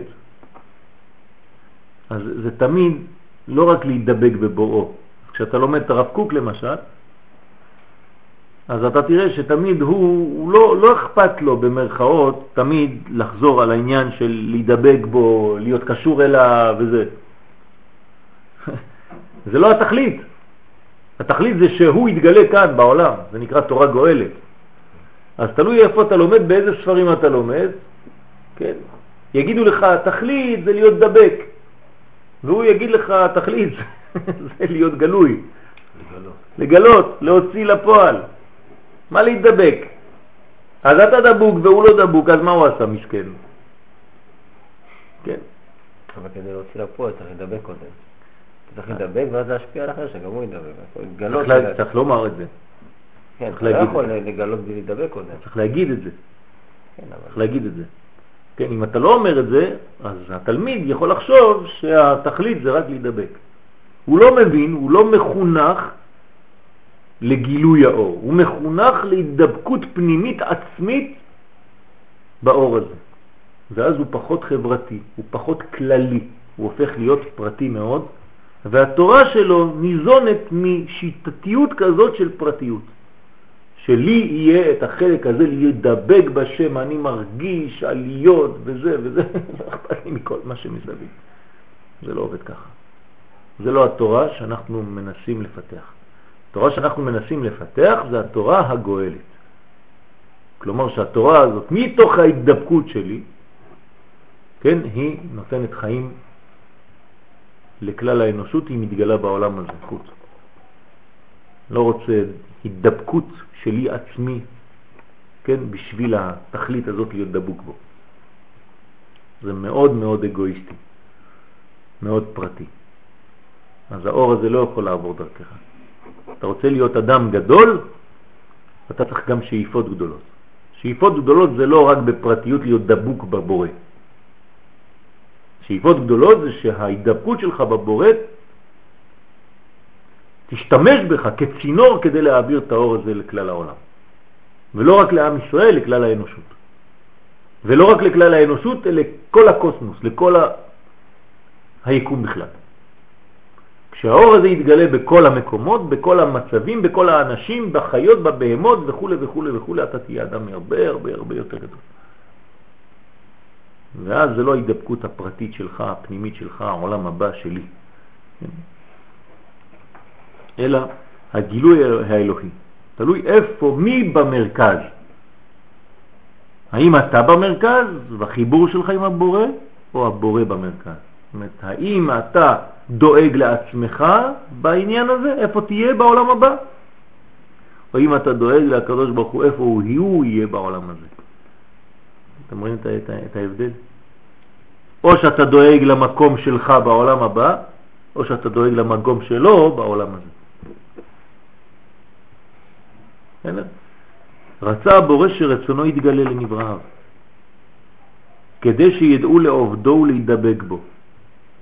ובסופו של דבר יביאו לתיקון העולם במלכות שדאי, כי זהו תכלית כל הבריאה. מה זה, מה זה במלכות שדאי? מלכות, מלכות. כלומר במקומות הכי הכי הכי נמוכים שיתגלה הכוח כן, של הבורא. בכל המצבים, בדומם, בצומח, בחי, במדבר, הרי בית המקדש השלישי, כן? בית המקדש בירושלים הוא אבן, דומם. עד שלא יגיע המצב הזה, לא גמרנו את העבודה. ולא אכפת לי שהאלוהות מתגלה בחי, לא מספיק. גם לא בצומח, לא מספיק. צריך שבאבנים תתגלה הרוחניות. כן? חקוק על הלוחות. כן? זה הכתב מכתב אלוהים חקוק על הלוחות. זה מה שאני צריך. צריך שגם הלוחות אבן יהיו מלאים ברוח אלוהים. לאלה המשלנו את התפשטות הרצון האלוהי להתנוצצות קרני השמש. כן, הרצון האלוהי מגיע אל נבראיו כאותה הערת השמש המתנוצצת לכל עבר, אך אין בכך די, שהרי נתינה בלבד יש כאן, ואיך יקלטו הנבראים את האור האלוהי הזה? אם יש רק נתינה ואין קבלה, אז איך זה עובד? ואכן לכל נברא נתן הבורא יתברך כלים מיוחדים לקלוט את האור האלוהי. זאת אומרת, אנחנו צריכים קולטים, צלחות, תלוי מה אתה אוכל. הבוקע מעצמות האור אין סוף, האין סוף יתברך. כלי, הקליט, כלי הקליטה הוא נשמתו של האדם אשר מתלבשת עליו, זה הקולט, כן, זה המרכז הקליטה הרציני, זה הנשמה. כלומר, יש לנו משהו בעולם הזה, בתוך הגוף הגשמי הזה שלנו, שהוא מעין הכוח האלוהי הזה. יש לו תכונה אלוהית שמאפשרת לו לקלוט שידורים אלוהיים, וזה נקרא נשמה. זה אנטנה מיוחדת שהיא מאותו סוג כביכול של הבורא, כי היא הרי חלק אלוה ממעל, אז יש לנו צלחת מיוחדת כמו מה שהולך שם בעולמות העליונים, ועל ידי הנשמה הזאת יש לנו קליטה של דברים רוחניים. כלומר, אדם שאין לו נשמה מהרובד הזה, מהמדרגה הזאת, אז הוא יקלוט ברמה פחותה יותר. אתה קולט ב-AM, FM, הוא קולט ב-לא יודע מה, כן, כל אחד קולט שידורים אחרים. החיה קולטת שידור אחר והדומם קולט שידור אחר לפי האנטנה הפנימית שיש בו, שנקרא נשמה. בישראל, שיש לו נשמה מעולה מאוד, מכל הבריאות, אז הקליטה שלו אמורה להיות הרבה יותר גדולה. אנחנו קולטים את האלוהות בשיא שהאדם יכול לקלוט. אז הנשמה היא מהות רוחנית שכלית אך ממשית. כלומר, זה לא דברים שהם באוויר. מי שלא מבין מה זה נשמה, אז הוא חושב שזה סתם איזה מין... כן, כמו אותה דוגמה שנתנו מקודם, הוא יגיד לך, הגוף זה מציאות. הנשמה זה סתם רעיון. הפוך, זה הפוך, בדיוק הפוך. המציאות זה הנשמה, וכל השאר זה רק מעטפות. זה המציאות האמיתית של האדם. כן? ואדם שלא מבין את זה, הוא מתבלבל, הוא חושב שהיד שלו אוחזת. הוא חושב שהעיניים שלו רואות. הוא חושב שהאוזניים שלו שומעות. הוא חושב שהפה שלו טועם. זה לא נכון. כל תאי הטעם שיש לי בפה לא שווים כלום אם אין לי ידיעה של מה שאני עושה. כלומר, אם אין לי נשמה באותו רגע. כן, תכניס שוקולד לאדם שהולך עכשיו, תלך לאיזה מקום שם, מישהו ישן, תכניס לו שוקולד בפה. אם הוא עכשיו חולם על בשר, יהיה לזה טעם של בשר. אין לו שום טעם, כלום. אז מה, איפה תאי הטעם, כן, הפיזיולוגיים של הגוף, מה הם לא פועלים? לא, הם אף פעם לא פעלו. זה רק בגלל הידיעה שלך שאתה אוכל שוקולד, שאתה תואם את הטעם של השוקולד. כלומר, מי תואם את הטעם? הנשמה. דרך שימוש בתאי הטעם. ואותו דבר בראייה ואותו דבר בשמיעה וכו' וכו' וכו'. זאת אומרת שכשאתה אומר תא שמע או תא חזה, זה בגלל שאתה משתמש בכלים אחרים.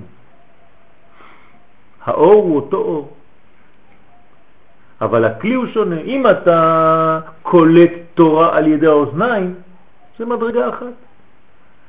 ואם אתה קולט תורה דרך העיניים, זה מדרגה שונה. ואם אתה קולט תורה דרך החיים, זה גם כן שונה. כן, אז צריך לקלוט תורה לפי כן, כמה שיותר מדרגות. ועיקר תפקיד הנשמה הוא לשכנע את האדם, כן, לשעבד רצונו ותאוותיו לעבודת הבורא. כאשר הנשמה מצליחה בתפקידה, כן, היא זוכה לקבל הערות רוחניות, שכליות נוספות, מעולות יותר, ובכך הנשמה מתעלת ומשתכללת, כיוון שכך הופכת הנשמה לכלי קליטה טוב יותר ומעולה יותר. כן, אומר החסיד רמח"ל, כן, זצ"ל, בקלח פתחי חוכמה, פתח זין, שהנשמה היא על כל פנים ברואה, כן, ואינה אלוהית. כלומר, אל תחשוב שזה הקדוש ברוך הוא, חז ושלום, זה חלק, אלוה ממה, זה בריאה. כי אנשים אומרים לך, אם יש לי בפנים, כן, את הקדוש ברוך הוא, אז אני הקדוש ברוך הוא. זה אני. זה אני. לא, זה בריאה, תיזהר. זה ממנו חלק אלוה ממעל ממש, אבל זה ברור. זה לא הוא. חז ושלום. כלומר, פה אומר לך הרמח"ל, והוא צודק לדייק, כן, על כל פנים ברואה ואינה אלוהות, וייתכן בה צורה ודמות ותמונה דקה, אלא שתהיה צורה רוחנית שלא כצורת הגוף. אך אין שום מונע לומר שיש בה צורה ותמונה דקה. וכן כתב בספר חוקר ומקובל, עמוד 5, כי ענייני הנשמה אינם עניין מחשבה בלבד, אלא כוח אחד, מעשית. מעשית. אמת שהוא דק שאינו נופל תחת אחדות מעשית. אמת שהוא דק שאינו נופל תחת החושים, אבל על כל פנים הוא כוח. כל הכוחות והמידות שהיא כוללתן הם דברים ממשיים בה, ומעניינה ממש. אז אנחנו גם קוראים את העיון עכשיו, כן? כשאמרנו שכיוון שכך, אז ההופך את הנשמה לכלי קליטה, טוב יותר ומעולה יותר. והנה בעולם העשייה הפסולת רבה על האוכל, כן, הרבה, והקדושה שבעולם העשייה הוא בצמצום גדול. כלומר, מה אנחנו רואים בעולם העשייה? הרבה יותר קליפה, חושך מאשר אור. בעולם היצירה אין שם כל כך פסולת, זאת אומרת יש מין השוואה, חצי חצי, כי אתה עלית עולם, אז אתה רואה, כן, ממש, בוא נגיד את זה בצורה אחרת. האם בעולם העשייה יש לך בחירה חופשית? בעשייה כאן. לא. מה? כי יש לך הרבה יותר חושך מאשר אור. אז מה זה בחירה חופשית? אתה חייב, כדי שתהיה לך בחירה חופשית. לעלות לפחות ליצירה. כלומר, אדם שלא לומד ולא מקבל רוח, הוא אף פעם באמת לא בוחר. בוחרים בשבילו כי הוא רואה רק חושך. בעולם הזה, אדם שלא לומד, שלא מתעסק בלימוד יותר פנימי בחיים שלו, הוא יכול לבחור? הוא לא בוחר כלום כמעט. הוא נתון תחת שליטה של עולם העשייה שרובו ככולו כיסויים, כיסויים, כיסויים, כיסויים, אז איך הוא יבחר? עובדה שהוא בוחר. הוא לא בוחר, הוא חושב שהוא בוחר, בוחרים בשבילו. שום דבר לא בוחר. מי בוחר? רק אדם שלומד, תראה איזה פרדוקס. אתם מבינים? יש פה בעייתיות. אף על פי שבשיא, נניח הגאולה אומרת, מילא, האדם המקודם, מילא הוא לא בוחר. בסדר. בסדר. זאת אומרת, המסלול הוא אל הלוב לבחור, לא לא חשוב, זה בגדול, זה בכללי. אבל אני מדבר עכשיו בעולם הפרטי של האדם. כל עוד והאדם לא למד, עדיין אין לו בחירה. ולכן אדם שלא הגיע ליצירה, ששם יש ממש חצי טוב חצי רע, והוא בעולם העשייה שרובו ככולו רע, אז איפה הבחירה שלו בעולם העשייה? אין לו בחירה אמיתית, הוא חייב יותר לבחור תמיד בצד הרע. הוא לא יכול לבחור בצד הטוב. כלומר, אדם הופך להיות בעל בחירה, זה כבר מדרגה של לימוד, להיות בעל בחירה. אתם מבינים את מה שאנחנו אומרים כאן? כל עוד ולא למדת, לא בחרת בחיים. התחלת לבחור כשהתחלת ללמוד. בסדר? בעולם היצירה, כן, מה? קשה, פשוט אה, לקבל את עולם העשייה לכאורה הנמוך כדבר שהוא רק רע. כי. זה, זה, זה, כי מה, כשאני לא, אומר רע, זה ההתנגדות למה שאתה אומר. כן, כן, כן, אתה אומר, העשייה, הרי לא יכול להיות שאין, הרי אני מונע על ידי דבר טוב מלכתחילה, אז אני מגלה אותו, איפה אני יכול לגלות אותו? בעשייה. כן, זה בעצם... ה- כן, כן, הבעיה שבעשייה אתה רואה רק את החיצוניות של הדבר. כן, כן. אז אין לך בחירה בדבר באמת. אה, זה מה שאתה אמרת על חוץ לארץ, בעצם אנחנו כבר בארץ ישראל בעולם היצירה, אז כבר שמה אין להם. יפה מאוד. כבר נפתר הבעיה. יפה מאוד. זאת אומרת שכל עוד ואתה לא בארץ ישראל, אתה אפילו אין לך בחירה חופשית. למה זה כל הצדיקים האלה שיש שם? מה? טוב, תשאל אותם, לא אותם. השאלה אם הוא עשה משהו בכלל עם עצמו. מי מי הוא? מי בעצמו? לא. צדיק, צדיק, הוא לא עובד בשביל עצמו. כן, צדיק עובד בשביל עם אה, ישראל. זה כן. לא בשביל זה לא עצמו. היו בחו"ל. זה לא בשביל עצמו. כאילו, אה, המטרה היא... תמיד, תמיד. הצדיק, אם אתה כבר כינית אותו כצדיק, אם אתה כינית אותו כחכם, כן, הוא לא עובד בשביל עצמו. הוא כבר הפך להיות אדם כולל, גדול. הוא עובד בשביל עם ישראל. התורה שלו היא לא תורה פרטית. התורה שלו היא תורה כללית. אסור בכלל כאילו לחשוב על בעצם על עצמך, כאילו מה... זה לא שאסור לחשוב על עצמך. זה אתה מבין שהחשיבה על עצמך היא מאוד מאוד מאוד קטנה, מצומצמת. זה לא שאסור, אתה חייב לחשוב על עצמך. אבל אתה צריך לדעת שדרך עצמך הזה, כן, עובר הכלל הגדול אם אתה אדם גדול. אם אתה אדם בינוני או קטן, אז אתה תחשוב על עצמך וזה יישאר גם כן במחשבה על עצמך. אתה לא תשתכלל יותר מדי בעולם. ואני בוחר להיות אדם קטן. בוודאי, בוודאי שאתה בוחר להיות אדם קטן או גדול. והוא בוחר בגלל שהוא בארץ ישראל. כן. הבחירה החופשית שלך באמת היא מתגלה בארץ ישראל, או בלימוד שלך שהוא נקרא ארץ ישראל. זאת אומרת, כשאדם מתחיל ללמוד הוא משיג מדרגת ארץ ישראל בעצם, גם בהוויה שלו. ורק אז אתה מתחיל לבחור באמת. ואלה שבחו"ל בעצם, שכן מתכוונים, כן מתחילים לבחור ללכת, עוד פעם, לארץ, עוד פעם, אתה יכול להיות בארץ ישראל ולהיות במדרגת לימוד, כן, בלי בחירה, כי לא למדת. אז אתה פיזית בארץ ישראל, קנית לך עולם היצירה מבחינה פיזית, אבל מבחינה מנטלית, לימודית, כן, פנימית, אתה עדיין בעולם העשייה, או אפילו לא. אתה יכול להיות יותר חיצוני. אז איך מעלים אנשים כאלה? לימוד, עוד פעם. כלומר, לימוד. של, נגיד, של מישהו אחר, שמשפיע על אותו אחד. אתה עכשיו הולך ללמד. אנחנו לומדים, כמו שאמרת, שאנחנו מכוונים על אנשים אחרים, נכון? ש- ברגע שאתה לומד תורה, הלימוד התורה הזה מעלה אותנו למדרגה יותר גבוהה, שאז יש לנו בחירה חופשית, באמת. לפני זה אין לך בחירה חופשית. כן, כלומר, רק אנשים שלומדים ממש תורה, הם בעלי בחירה, כי הם חופשיים באמת. אין לך, כן, בן חורים, אלא מי שעוסק בתורה. הנה, הוא אומר, הנה, פסוק, ממש, מצאתי לך את הפסוק. אם אתה לא לומד תורה, אתה לא עוסק בתורה, אתה לא בן חורים. זאת אומרת שאתה עבד, אתה בכלל לא בוחר. בוחרים בשבילך. מתי התחלת להיות בן חורים שבוחר? אלא מי שעוסק בתורה, כשהתחלת לעסוק בתורה. אז אתה יש לך בחירה חופשית. זה נראה הפוך, נכון? החילונים יגידו לך שבגלל שלמדת תורה אין לך כבר בחירה חופשית, אתה תפוס בתוך הזה. כן, זה לא נכון. זה לא נכון. דווקא שם אתה מתחיל להחליט. הפוך, כשאתה לא לומד תורה, אתה כבול בראייה חיצונית של כל המציאות, אתה לא רואה כלום בפנימיות, אז אין לך שום בחירה חופשית. יטעו אותך מלכתחילה כי אתה מסתכל על הדברים מבחוץ. אז אף פעם לא בחרת בשום דבר. כן, כאילו שזה הפוך, אבל זה ככה. כן. אתה מברר איזה מידה למשהו, סתם מידה. וואלה, זה בעיה. מה נגיד, קח בעולם שלנו כמו גניבת דעת. זה דבר מאוד רציני, יש המון אנשים שחוטאים בגניבת דעת. אתה מתחיל להילחם בגניבת הדעת, אתה מתנקה מזה.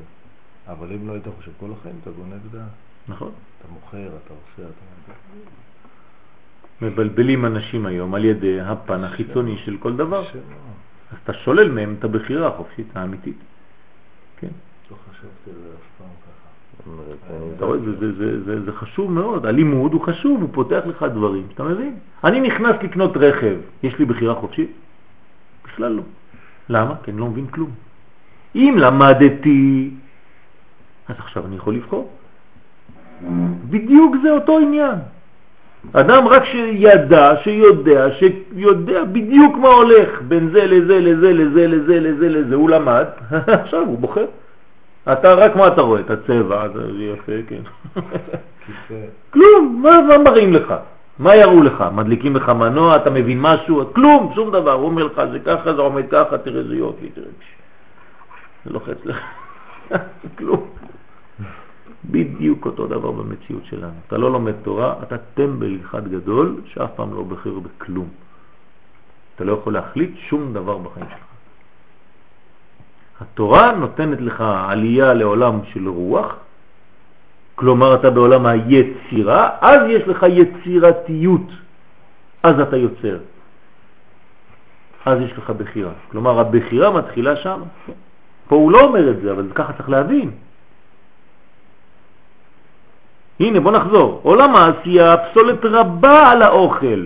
אז מה אני רואה? אני רואה רק פסולת, הרבה פסולת, אני רואה קצת אוכל, זה אתה לא יכול לבחור. הרבה קדושה, כן, על האוכל, הר, הרבה, והקדושה שבעולם העשייה הוא בצמצום גדול. הנה, הוא בעולם היצירה, אין שם כל כך פסולת כמו בעולם העשייה, ואף על פי כן מעורב בין טוב ורע. זאת אומרת, שם זה אתה מתחיל באמת להיות בחירה חופשית, כי יש לך חצי חצי. עכשיו אתה עולה לעולם הבריאה, גם אין לך בחירה. נגמר. כי זה כבר גילוי עולם הבא, זה מה שיהיה לעתיד לבוא. כתוב שלמלאכים יש שש כנפיים, שש כנפיים, שש כנפיים לאחד. בשניים יחסה פניו, בשניים יחסה רגליו, בשניים יעופף. זה בדיוק מה שעכשיו הסברתי לכם, מסייעתא דשמיא. בשניים יחסה פניו, מה זה אומר? אין לך בחירה חופשית. כי אתה, אתה כבר רואה את האור, אתה מכסה, אתה כבר לא יכול. למה אתה בעולם העשייה בשניים יחסי רגליו? אין לך בחירה חופשית, אתה הולך כבול. איפה הבחירה חושבית בשתיים יעופף? זה באמצע. שם אתה מעופף. כן? זה שם העולם של הבחירה האמיתית. אז גם בעולם הבריאה הקדושה רבה על הפסולת, ואין שם פסולת, כי אם מעט מזעיר. ועולם האצילות כולו קדושה, שם בכלל אין בחירה, כן? לכן מי שיש לו נשמה מעולם האצילות, אין חטא בה על ידו. הנה הוא אומר לך את זה קצת ונכנס קצת, כן? לפי ששם אין שום אחיזה לסטרה אחרא, אז אין לך בחירה חופשית, אתה רואה רק אור. כלל. כנגד דלת העולמות אלו יש דלת תורות, תורת האצילות, תורה דבריאה, תורה דיצירה ותורה דעשייה. כלומר, פשט, רמז, דרש וסוד. כשאתה נוגע בסוד אתה כבר, אין לך בחירה חופשית. כי אתה נכנס לעולם שכולו טוב, ואתה רואה את האור שבכל דבר. זה פחד. כן? פשטות התורה היא העשייה. דרוש התורה היא היצירה.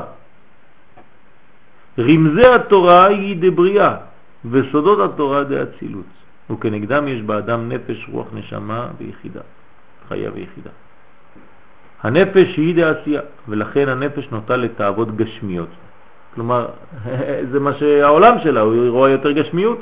לכן צריך האדם להזדכך נפשו, שיבדיל עצמו ממאכלות האסורות, מטומאות, אפילו בדבר שאינו אלא מדי רבנן.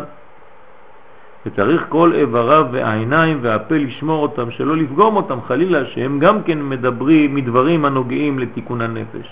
כן, פרשת השבוע. לשון הרע, מוציא שם רע.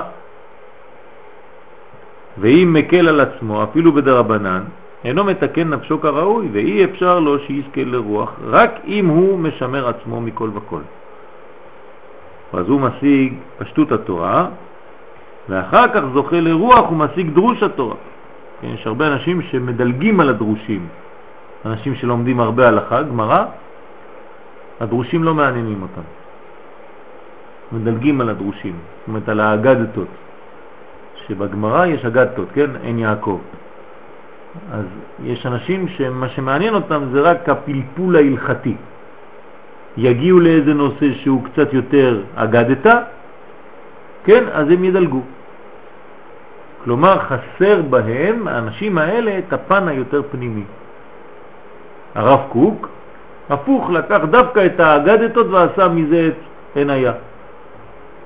את המדרגות הפנימיות. כי אם אתה שולל את זה, אתה מוריד את הנשמה, זה כאילו יש לך כרטיס מגנטי, כל המחשב שלך הורדת לו את האגדתות, הורדת את הנשמה. אז אתה עכשיו לומד הלכות. כל החיים שלך אתה מסתובב סביב, מותר אסור. כן, אסור ומותר, מדרגה, כן, אבל הורדת את הכרטיס נשמה. זאת אומרת, אין לך את הסאונד ואין לך את המסך. אתה עובד על עיוור ועל חרש. ואחר כך זוכה לנשמה ומשיג רמזי התורה. צריך רמזים, הוא מנשמה הוא בא ליחידה ומשיג סודות התורה. צריך הכל, צריך בניין שלם. לא מדברים על בניין שלם ועושים חצאי בניין. אל תקרא לעצמך קולות, שמות, אם אתה לא עושה את מה שכתוב שם. אז אתה צריך בניין של, שלם. אתה לא יכול להתייחס למשהו רק בחלקים, חלקים, חלקים. כן? אז אתה לא מבין את זה כל עוד ואתה לא חי באמת. כשאתה מתחיל לחיות, אז אתה מתחיל להבין את הדברים. כאילו שאומרים לך, אתה מתייחס לאשתך רק בפשט. או אתה מתייחס לאשתך רק בסוד. או רק ברמז, או רק בדרוש. כן? זה לא הגיוני, נכון? זה לא עובד. אי אפשר להתייחס למישהו רק בצורה כזאת. אתה צריך להתייחס לאדם בכללותו. צריך לדעת שיש לו נפש, רוח, נשמה, חיה ויחידה. אם לא, זה לא בניין בכלל, אתה משוגע.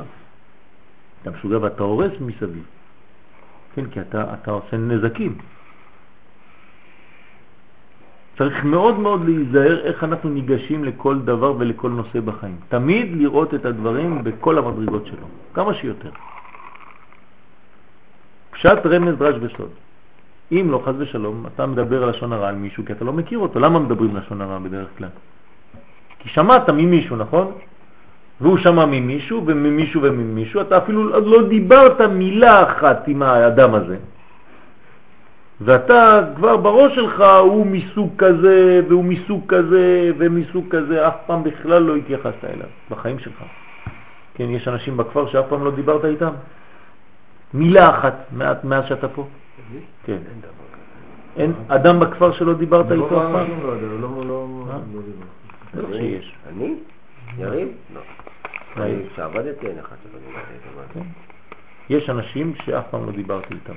אף פעם. אולי חדשים עכשיו שבאו. לא חשוב, יש אנשים, עכשיו יש. נכון? כשעבדתי אין דבר כזה. חבר. כן. תמיד חייב שיהיה מישהו שאף פעם לא דיברת איתו. אפילו בבית כנסת. אני לא מכיר. את כולם, כל ביישוב אני מכיר. עכשיו, איך אתה מכיר אותם? כשעבדתי. בפנימיות או בחיצוניות? בפשט, ברמז, בדרש ובסוד. פשט. אה, יפה מאוד. לפי הפשט אתה יכול לסכם סיכומים. זאת אומרת, הבן אדם הזה הוא ככה וככה וככה, ראיתי אותו ככה וככה לא, וככה. גם לא חייב לסכם. בדרך כלל, אם אומרים לך איך להגדיר אותו, אתה תגדיר אותו לפי מה שראית. כן. ומה שראית זה מאוד מאוד מאוד חלקי. וצריך להיזהר מאוד מהחלקיות הזאת. לא. לכן צריך מאוד להיזהר כל עוד ואתה לא מכיר בפנימיות את הנושא. אתה לא אומר שאתה שולט בנושא, אתה לא שולט בנושא. כלומר, מה שאני אומר פה זה שאתה לא יכול לשלוט בהלכה אם אתה לא יודע את הפנימיות ההלכה. אז אל תדבר שאתה שולט על ההלכה. אתה שולט על ההלכה כשאתה יודע את הסוד שלה. זה נקרא לשלוט על ההלכה. זאת אומרת. אז תנסה כמה שיותר לדעת את מכלול הדברים, ולא רק פן אחד. מה לעשות? כן, אנחנו לא במדרגה כזאת, אבל אם הייתי אני קובע מה זה להיות רב, אז לא הייתי מעביר אה, רבנות לאנשים שלומדים הלכה. אין דבר כזה להיות רב על אה, הילוכי הלכות של, של בשר וחלב והלכות שבת, ואז אתה נקרא רב. אין דבר כזה, אדוני. אין דבר כזה. לא יכול להיות דבר כזה, אתה לא רב.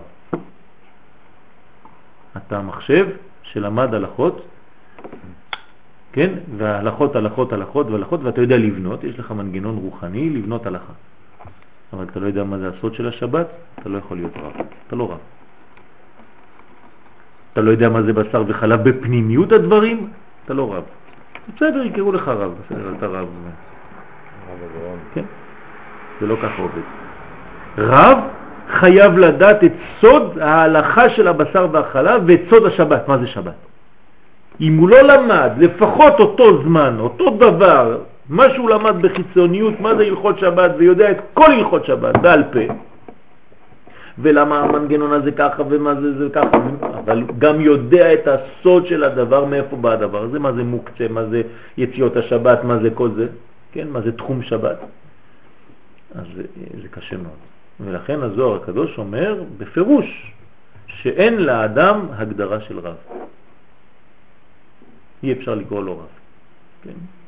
מורי ורבי אומר שאי אפשר לקרוא לאדם בשם כינוי רב אם הוא לא רב. רב מלשון הרבה, אם הוא לא יודע את הכל. פשט רמז דרש וסוד. אז הוא יקראו לו רב ככה, זה שם כינוי כזה. כן. אבל רב אמיתי צריך לדעת פשט רמז דרש וסוד. זה נקרא רב. וכשאתה מדבר איתו על הלכה, הוא יודע גם כן את הרמז והוא יודע גם כן את זה, וזה, יש לו את הכל, כל המדרגות. כמובן שהוא גם כן לא יכול לדעת רק סוד, כן? ולא ידע הלכות. אותו דבר בצד השני, אותה מחלה. אין דבר כזה, לא יכול דבר כזה. תגיד לו, זה רב מקובל, הוא לא יודע כלום בהלכות. אין דבר כזה.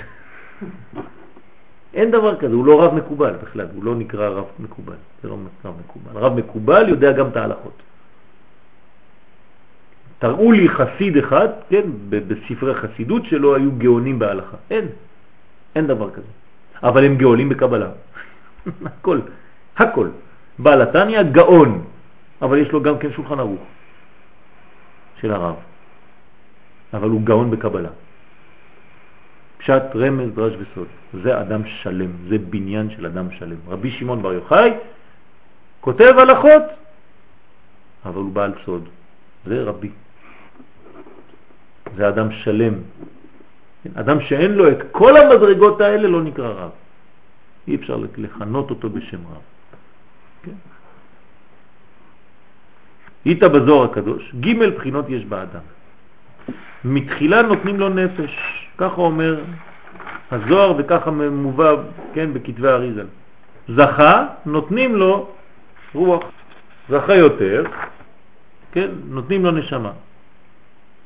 זכה יותר, נותנים לו נשמה לנשמה ונקראת חיה. כלומר, לפי הזכות שלו, מה זה זכה עכשיו? זיכוך. זיכוך.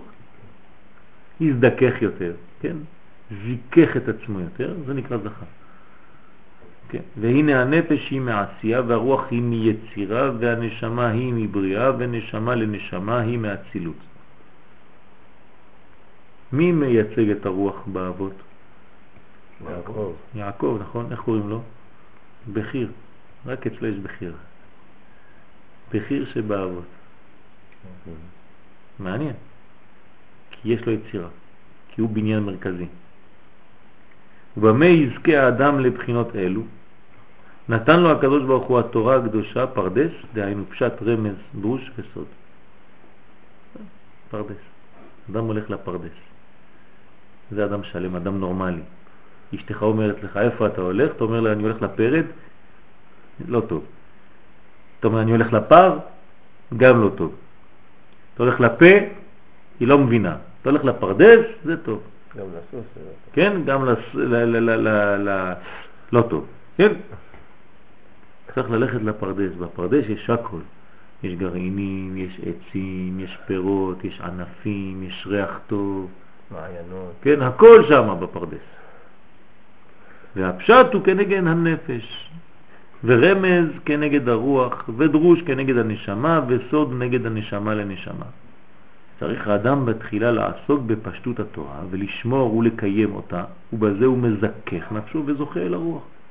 וכל עוד שלא יזדכך נפשו כראוי, על ידי פשטות התורה, לא יוכל לעסוק בפנימיות התורה, שסכנה היא לו. ורק מי שמזכך נפשו בעסקו בפשטות התורה, זוכה אל הרוח, ויוכל לבוא לידי דרשות התורה, וזוכה אל הנשמה, ומשיג רמזי התורה, ואחר כך זוכה אל החיה ומשיג סודות התורה, כך אומר המאור בשמש. כלומר, יש תהליך, אבל אדם לא צריך להסתפק ולעצור בדרך. צריך לעלות ולחצות את כל המדרגות האלה כדי להיות שלם. אז הוא נקרא שלם. מידת ההשגה.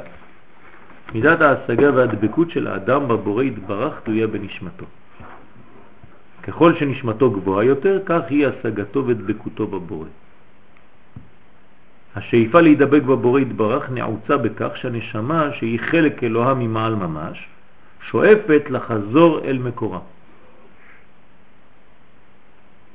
אלא שאם האדם מגביר את יצריו ואת תאוותיו, הרי שהוא מדכא את נשמתו, והשאיפה לחזור אל מקורה אף היא נעלמת.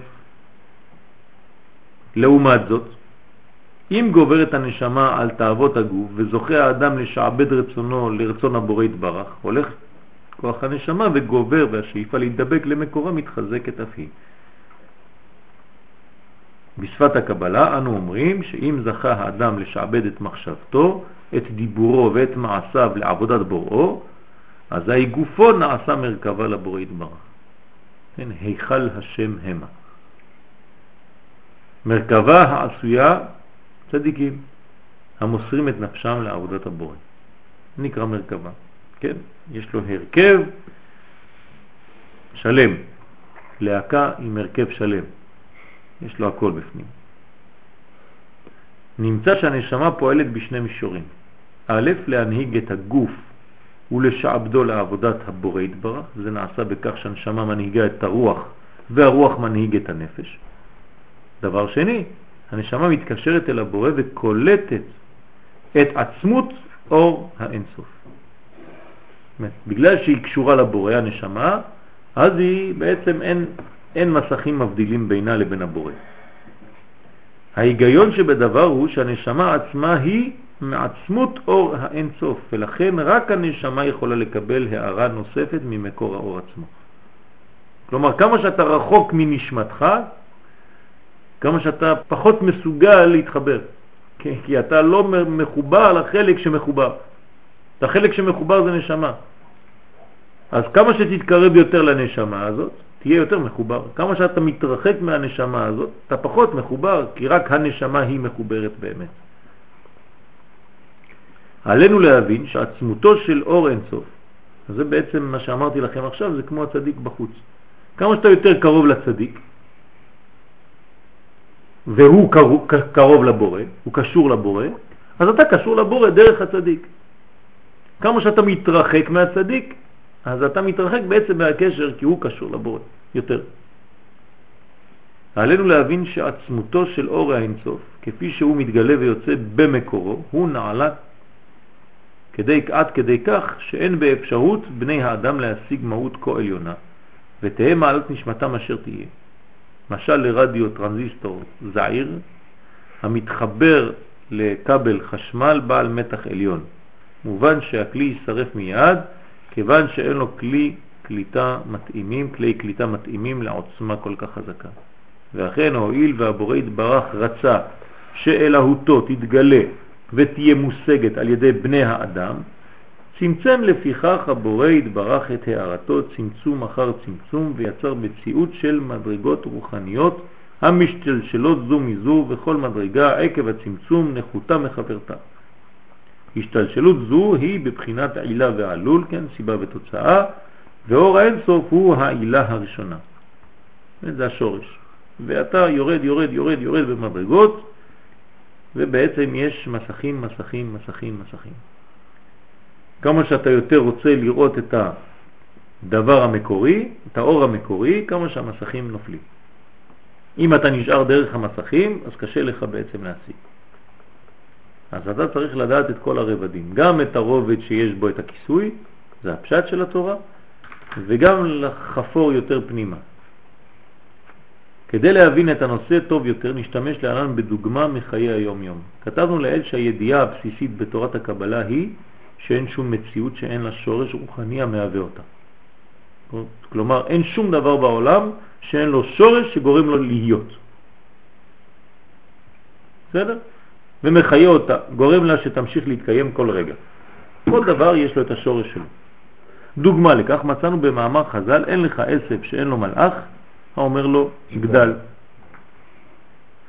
כלומר, אפילו לפעולה הנחותה הזאת, כמו גידול העשב, יש כוח רוחני, שורש פרטי המהווה אותו והמחיה אותו, שהוא בא משורש כללי מאוד, אבל הוא מתלבש בשורש רוחני של הצומח שאומר לדשא תגדל. השורש הזה, שהוא כוח רוחני, רצון הבורא הספציפי לאותה מציאות, מתהווה אף הוא מכוח רוחני נעלה ממנו. זאת אומרת, הכל כלול בכלל אחד גדול. ואף אותו כוח מתהווה על ידי כוח רוחני נעלה ממנו וכן הלאה. עד שזה מגיע לדשא הזה שיש לו מלאך פרטי שאומר לו תגדל. כלומר, הקדוש ברוך הוא האינסוף יורד, יורד, יורד ומתעסק בפרטים, בפרטים, בפרטים. אבל הכל מכוח הכלל. והרי הדוגמה, מקור זרם החשמל הוא בתחנת הכוח. זרם זה יוצא מתחנת הכוח דרך כבלים עבים, כבלים עבים, מאוד, ומתח הזרם בהם נקרא מתח עליון, מתח גבוה. משם מתפצל הזרם ומגיע לבתי החרושת, למפעלים הגדולים והקטנים ולבתי המגורים. אתה רואה שככל שאתה מתרחק מחברת חשמל, הזרם קצת יותר נמוך, יורד, יורד.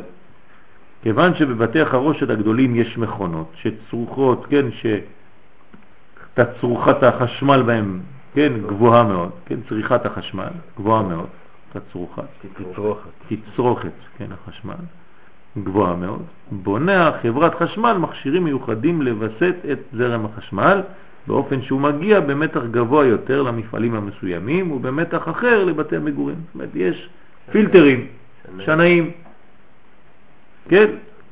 זה בעצם כלים, כלים, כלים, זה, זה מידות שונות. אז מהכבל בעל המתח הגב, העליון, כן, עד לבית, לבית המגורים, עובר הזרם הזה צמצומים, דרך טרנספורמטורים מיוחדים לכך. מתערבן בחשמל הרבה. כן, כי, כי זה, זה, זה הדבר הכי קרוב למציאות הרוחנית שאנחנו מכירים, זה האור. חוץ מזה, גם בחשמל עצמו, בחוט, יש הפסד. על הקו הכוח מפסיד, כי הוא עובר דרך משהו. אם לא היה את המעבר הזה ממקום למקום, הוא לא היה מפסיד. כלומר, מעמוד חשמל לעמוד חשמל צריך עוד פעם לתת לו עוד כוח כי הוא מבזבז. אם היית עושה חוט ארוך, לא יודע כמה, מאות קילומטרים, אז מה שהיה הכוח בהתחלה לא מגיע אותו כוח בסוף. כן? זה רואים את זה בטלפונים. זה אלחוטי, אז אין לך, אין בעיה, אין הפסדים. כן, נכון. אבל במה שעדיין, כן, חוטים חוטים, אז יש בעיה. עד היום עוד לא המציאו, כן, את הכל באלחוטי. אתה הולך לאיזה קונצרט של אה, נגנים, יש להם איזה עשר מסעיות רק, רק עם, עם כבלים. כן, כמו ימי הביניים, כן, עדיין. אתה, מי שלא מבין קצת אה, זה, הולך עם הגיטרה שלו, עושה צעד אחורה, נופל, מלא חוטי, מלא כבלים על הרצפה, בלגן שלם. כן, אז היום לאט לאט משתכללים, אתה רואה כבר זמרים עם, אה, עם איזה מין אה, מיקרופון. מיקרופון כזה, אין לו כלום, שום חוט, כן, לאט לאט, עוד כמה שנים לא יהיה כלום, כל הגיטרות, כל הזה ינגנו בלי כלום. היום יש לך מיליונים של חוטים, וזה כל הגלגלים הגדולים האלה, ממש ימי הביניים, אנחנו נצחק על זה עוד כמה שנים. מסעיות ומסעיות של כלים, מכלים שונים. כן, אז כמה שהולכים משתכללים יותר. עכשיו יש לך איזה מין מכשיר כזה, חצי מזה, כן, נכנס לך באוזן, זה, זה, ואתה רצית. בהתחלה היית צריך להכניס כזה, כמעט איזה טלפון של קילו וחצי, היית רץ איתו, יותר כבד לך מהזה, היית חוזר לבית ככה, עם כל מיני דברים כאלה. היום יש לך רק אחד כזה, כן. לאחר הסבר זה, נתבונן במקרר החשמל המצוי בכל מטבח. מקרר זה מקבל את כוחו מזרם החשמל המגיע מהתקע שבקיר, כן? הזרם אל התקע מגיע דרך המערכת החוטים, המתחברים אל עמוד החשמל, הזרם מגיע אל עמוד החשמל מהטרנספורמטור השכונתי, אתה רואה, אתה גם יוצא מהחשמל, אתה עוד לומד פה. הזרם מגיע לשם, בא מתחנת ההגירה האזורית, וזו מקבלת מתחנה המחוזית וכן הלאה עד שמגיעים בסופו של דבר לתחנת הכוח הראשי. אותו דבר, אותו דבר מה שאתה רואה בעולם הזה יש בעולמות הרוחניים. ולנמשל האור היוצא מהאין סוף ברוך הוא. הוא כל כך נעלה עד שצריכים לצמצומים, אין קץ כדי שיהיה ראוי להתגלות. כלומר, כדי להיות מושג על ידי הנבראים, כן, אז אין אנו מדברים על בני האדם דווקא, אלא על כל הנבראים.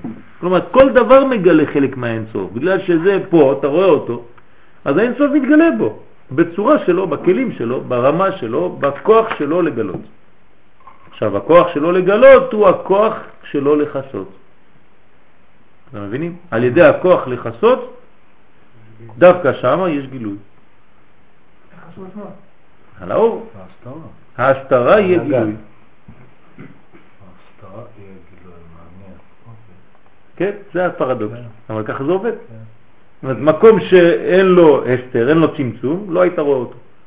מתגלה לי עכשיו פה עץ, בגלל שיש חומר שבנה אותו, יש לו מידות, אני יכול למדוד אותה בעובי ובזה וזה, הסתרתי משהו, ומההסתרה הזאת יש לי גילוי. כל דבר שלא מוסתר, אין לי גילוי בו.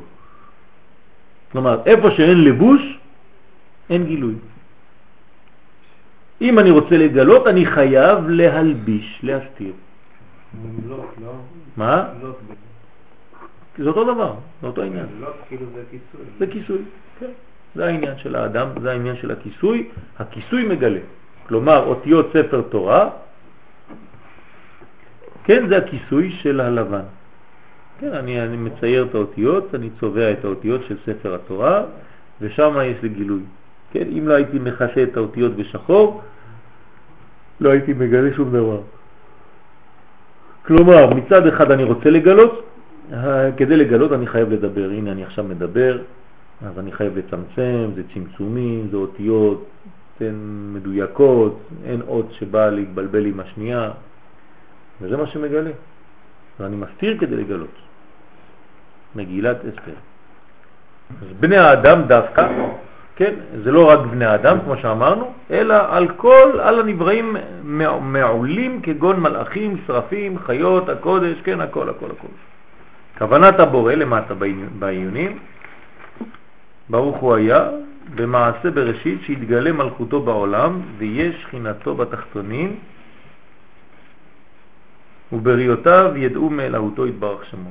אך מחמד גודל בהירות קדושת אלוהותו לא יכלו בני אדם לקבל הבהירותה. למשל כמו שבלתי אפשר להביט בזוהר החמה בעת תוקף בהירותו. צריך משקפיים, משקפי שמש, מסתירים, כך קל וחומר באלף אלפי אלפים הבדלות בבהירות אלוהותו יתברך, וכך עילת כל העילות שיש על העולמות זה למטה מזה, כל מה שהעולמות הם היותר למטה, הרוחניות שבהם יותר קטנה והבהירות אינה מבהיקה כל כך, והוא מצומצם, כן, אותה בהירות מצומצמת כדי שמאותו בהירות יוכלו בני אדם לקבל בהירות של מעלה ממנו. ולבוא במעלות מעולם אל עולם, שיוכלו אחר כך לקבל האורות היותר גדולים עד אין סוף. כלומר, עד שאין סוף ברוך הוא מתגלה, אני צריך יותר ויותר לחזק את הכוח שלי לקבל את האור. אז אני מחזק כוח התנגדות, מגדיל את כוח הקבלה שלי, כן, המנוע שלי יותר עם נגד יותר חזק, וככל שהנגד שלי יותר חזק אני מקבל יותר אור. מה זה פרדוקס. אתה חושב שלקבל אור אתה צריך להיות רק בור? לא. אתה צריך להיות נגד. אם אתה נגד טוב, אתה מקבל אור טוב. אתה לא נגד טוב, אין לך אור, אין, יש לך רק קצר. אתה עושה קיצורי דרך, אתה מתפוצץ, אתה מקבל את מלוא האור בבת אחת, בשנייה אחת, אבל כולך חושך בסוף, באותה שנייה. כמו נורה שמתפוצצת, כי הנגד שלה מת. מה זה נורה שלא עובדת? מה זה נורה? זה רק נגד, זה אין משהו אחר. נורה זה נגד, זהו. זאת אומרת, אתה מודד נורה רק על ידי כוח הנגד שבה. זהו, זה, זה מה שכתוב לך. כל מה המספרים שיש על המנורה שם זה רק כוח הנגד. כמה כוח ההתנגדות שלה, זהו. זה מה שכתוב שם. אבל למה אנחנו מתנגדים? אז זה, זה הכוח.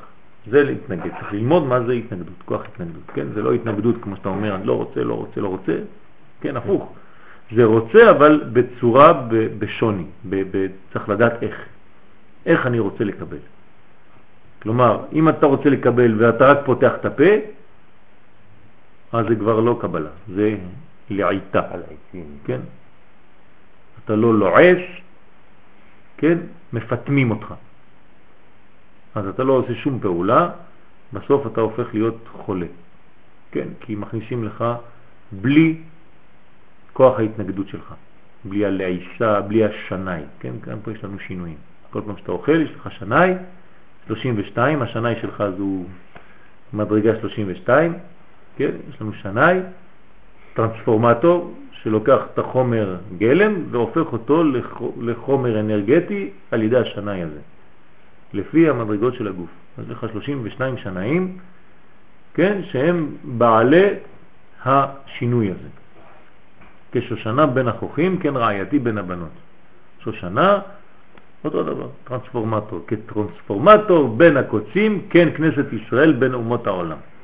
אנחנו טרנספורמטורים קטנים שמתקנים, כן, ומתאימים או מתאמים את האור האלוהי לעולם הזה. כלומר, האור האלוהי עובר דרך הפריזמה של עם ישראל כדי להתגלות בעולם. אנחנו הטרנספורמטור של כל אומות העולם. לכן רק דרך עם ישראל עובר האור האלוהי, ודרכנו, כן, אנחנו כשושנה, זה השינו, השנאי, בין כל החוכים. אז אנחנו הטרנספורמטור של אומות העולם. ואנחנו משנים את האור לקומה ולרמת העולם.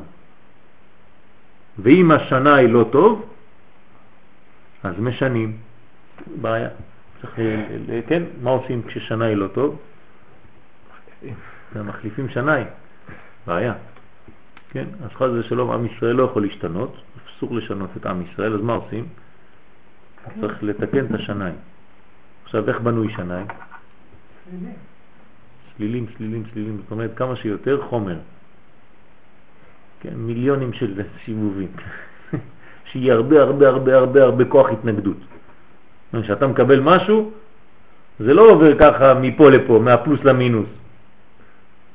לא, אז אתה צריך, כן, שהאור הזה כאילו מהפלוס שהוא הנותן, עד שיגיע למינוס הוא עובר שם, מסכן, הוא חושב שזה קצר, אבל זה לא קצר, זה ארוך מאוד.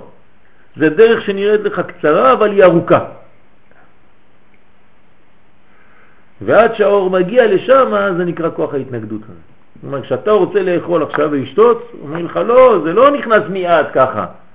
אתה צריך להסתכל, לברך, לכוון, ועד שאתה בולע, ושם גם כן יש לך בירורים והכל, זה נקרא כוח התנגדות. אז בכל דבר בחיים, אתה עכשיו הולך לקנות רכב, אתה צריך לשאול את עצמך, למה אני הולך לקנות את הרכב הזה? אם זה רק בשביל תענוג, בשביל עצמי, זה משהו אחר. אם אני רוצה לעשות בו תורה ומצוות, אם על ידי הרכב הזה אני פחות בסכנה בשביל שזה, לא יודע, כל מיני מדרגות, מדרגות, מדרגות, מדרגות, כדי לקרב אותך יותר ולגלות את האלוהות יותר.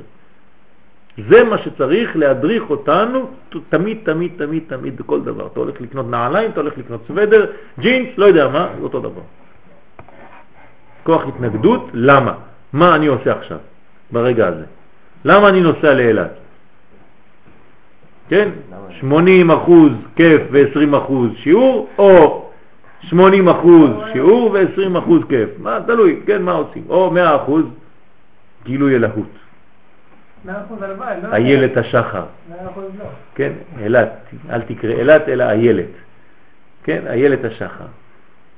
כן, כנסת ישראל נקראת איילת השחר. שם יש עבודה, כמו בכל מקום אחר. אז זה הבניין. אבל לא יש לי שאלה קטנה, אם זה לא קשור, אז אה, פעם אחרת. האם אני יודע בוודאות, אני יודע את זה באמת בוודאות, שאם אני נוסע לשם אני יכול לקרב הרבה, אני יודע את זה. אז למה אתה לא אבל זה יכול להיות שזה על חשבון ההתקדמות שלי. זה לא חשוב. אז לעשות את זה? כן, זה לא חשוב. אתה יכול להתקדם. כי כשאתה מלמד אתה מתקדם יותר. אבל אני נופל במקומות אחרים. אתה עכשיו אומר לי שאתה זה. לא, אני לא יודע, אני לא יודע מה אני יכול... אתה לא עכשיו היית בטוח בעצמך לפני שנייה. לא, השאלה אם הוא נוסע כדי ללכת... אם אתה אומר לי שאתה נוסע ואתה בטוח, בטוח, בטוח שאתה מקרב, ואחרי דקה אתה אומר לי אני לא כל כך בטוח. לא, אותם אני מקרב. אז איך אתה... לא הבנתי. אתה נופל או אתה מרים אותם? אני מקרב אותם. או שאתה מתקרב אליהם? לא הבנתי. מקרב אותם. אז אם אתה מקרב אותם, אתה לא נופל. אתה מרים אותם מהמדרגה שלהם אליך. כן? לא, אבל הוא צודק משהו, הוא מתכוון למשהו אחר. הוא מתכוון, נגיד עכשיו הוא הולך לשם, אוקיי? והולכים כולם על היום העצמאות, לאן הולכים? הולכים לכל המדרחוב שם, ומה שהולך שם, או לדיסקוטק גם כן. אז הוא כאילו הולך איתם, כי הוא חייב להיות איתם. השאלה אם הוא נופל, אם הוא הולך חייב איתם. כדי להראות להם לא, שאני אני לא הולך איתכם, איתם או... לא חייב להיות... אני אתן לך דוגמה אני אתן לך דוגמה. פעם שעברה שהייתי שם, לא תכננתי. הקשבתי לחבר, אמרתי, יש כמה חבר'ה שרוצים שנדבר, צריכים לדבר, וזה אמר לי, כן, אני אארגן לך. ארגן איזה כמה חבר'ה ככה שלו. ואז ישבתי, דיברתי איתם, וזה, הם וואלה, התלהבו וזה, הלכו, קראו לחברים שלהם. הם הלכו, קראו לחברים שלהם, דיברתי, בא, הגיע הבת של ראש העיר, אמרה לי, בואי של ראש העיר, לבית הגעתי, אני רוצה את עצמי בבית של ראש העיר, מדבר עם ראש העיר, אתה מבין? כאילו מתגלגל, ככה. אז. אז אני... זאת אומרת, יש לנו כניסה לאילת עוד כמה שנים, אתה תהיה ראש העיר שם. לא ראש העיר, אבל... כן, אז זה ככה עובד. ככה עובד, זה בדיוק ככה עובד. ככה אתה צריך לעשות, להמשיך. לא. כן, אתה אומר לי, תואר. כן. אני ברציני הרב. להזכיר שם דירה ולהזכיר זה, כי כל שאלתי אותך אמרת לי עדיין לא, וזה... אמרתי לך, אה, לגור שם? לא אמרתי לך לא, אמרתי לך לא בפסח. אני זוכר טוב את המילים שלי. לא בפסח? אמרתי לך בפסח, בחול המועד לא, לא שווה. נכון? ככה אמרתי לך. כן, נכון. אז אל תגיד סתם לא, בכללות. אני טעיתי, כן. אה, אתה כן, אם אתה, יש לך את הכוח ויש לך את הכוח הזה, ואיך אני אגיע לשיעורים שלך אבל? תמצא שיעורים שם. לא, אני לא יכול לעזור. כן, תמצא שיעורים שם, יש שיעורים שם, אני, אני אתן לך מקומות ללמוד שם. תעשה אימייל, תקבל באימייל. אה? כן, כן. יש. ישיבה טובה מאוד באילת. עוברים לאילת. לא ישיבה. יש ישיבה, הרב שלי מלמד שבאילת. איך קוראים לו? אני מכיר את הישיבה. הרב. צוקרמן. הוא מלמד באילת, פעם אחת בשבוע. אבל פעם בשבוע הוא יורד לשם. נכון. אני יודע. כן, יש לו איזה 200 שם, 200 תלמידים רציניים מאוד. כן, אתה יכול ללמוד שם. הוא יקבל אותי? אה? הוא יקבל אותי? תתקבל. תיכנס, תעשה, כן, איך אמר הרב? תשב. תעשה כוח שיקבלו אותך. שיעור אונליין. אתה אמר, כן. זה- תלך, באינטרנט. יוציא אותך תחזור. יוציא אותך תחזור. אה? תפגוש את הרב לפני, תדבר איתו. אם אתה נכנס לשיעור בלי לבקש ממנו, אתה תמצא את עצמך עף בצורה מאוזנת. כן? כן. הרב שלי מאוד uh, חריף, לא מקבל דברים כאלה. אתה מרים את הראש, רואה אחד שלא היה בשיעור, הגיע, אומר לו, מאיפה אתה יוצא אתה? מי אמר לך להיכנס לפה בכלל? אני אומר לך את זה עם חיוך. אתה תראה את הפנים שלו, אתה תרעד. תלמידים שם פוחדים לשאול שאלות בשיעור. תשאל אותו, הוא מכיר אותו. פוחדים לשאול שאלות. לא שומע, מה? טוב, אז. הוא, האמת זה משחק, הוא לא ככה בפנימיות, כן? אבל צריך אה, לדעת, כשאתה לא מכיר אותו, אתה, כן, כולך רועד, אנשים לא מדברים אפילו. שואל שאלה, חצי שעה עד שעונים לו. כי כל אחד "אה, אני חושב. אה, מה? מה? אה, כן, כן. זה כן לך. תדבר, תדבר. תבקש ממנו, תגיד לו, אני בא מירושלים, כן?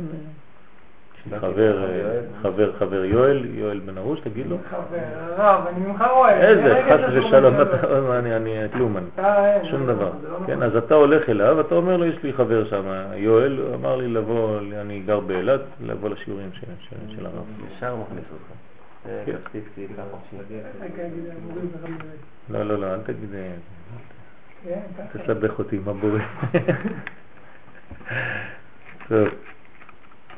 עולמות אצילות, בריאה, יצירה ועשייה. מעניין אתכם או שעייפים?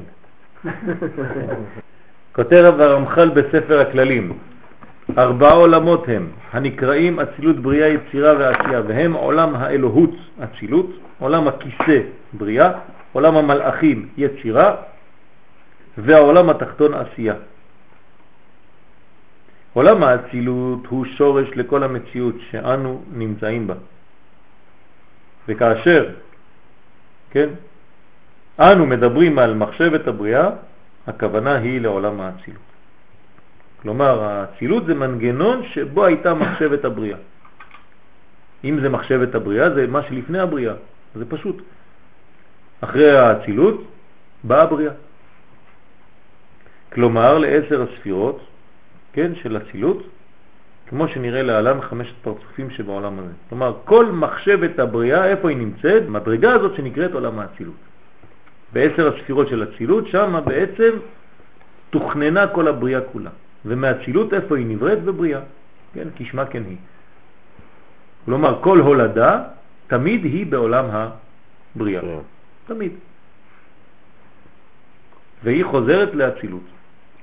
כל מה שלמעלה מעולם האצילות שייך לעולמות אינסוף. מבחינת ההשתלשלות, עיקר גילוי הרצון האלוהי מתחיל בעולם האצילות. אז אנחנו לא מדברים, דיברנו כבר, מספיק, על מה שהיה לפני. לא מעניין אותנו, במרכאות, כן, מה שהיה לפני, כי אנחנו רוצים להתעסק במה שהקדוש ברוך הוא רוצה שנתעסק. זאת אומרת, ב... במה? לא במהותו, אלא ברצונו. אסור לנו להתעסק במהותו, אלא ברצונו.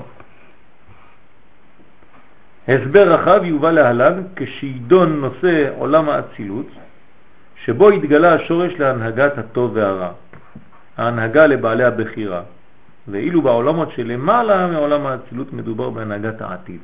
זה כבר עולמות השכר. הנהגה של טוב בלבד, שהרי לעתיד לבוא יתגלה ייחודו של הבורא יתברך ולא תהיה מציאות של רע בכלל. כן, כך אומר לשם שבו והחלמה.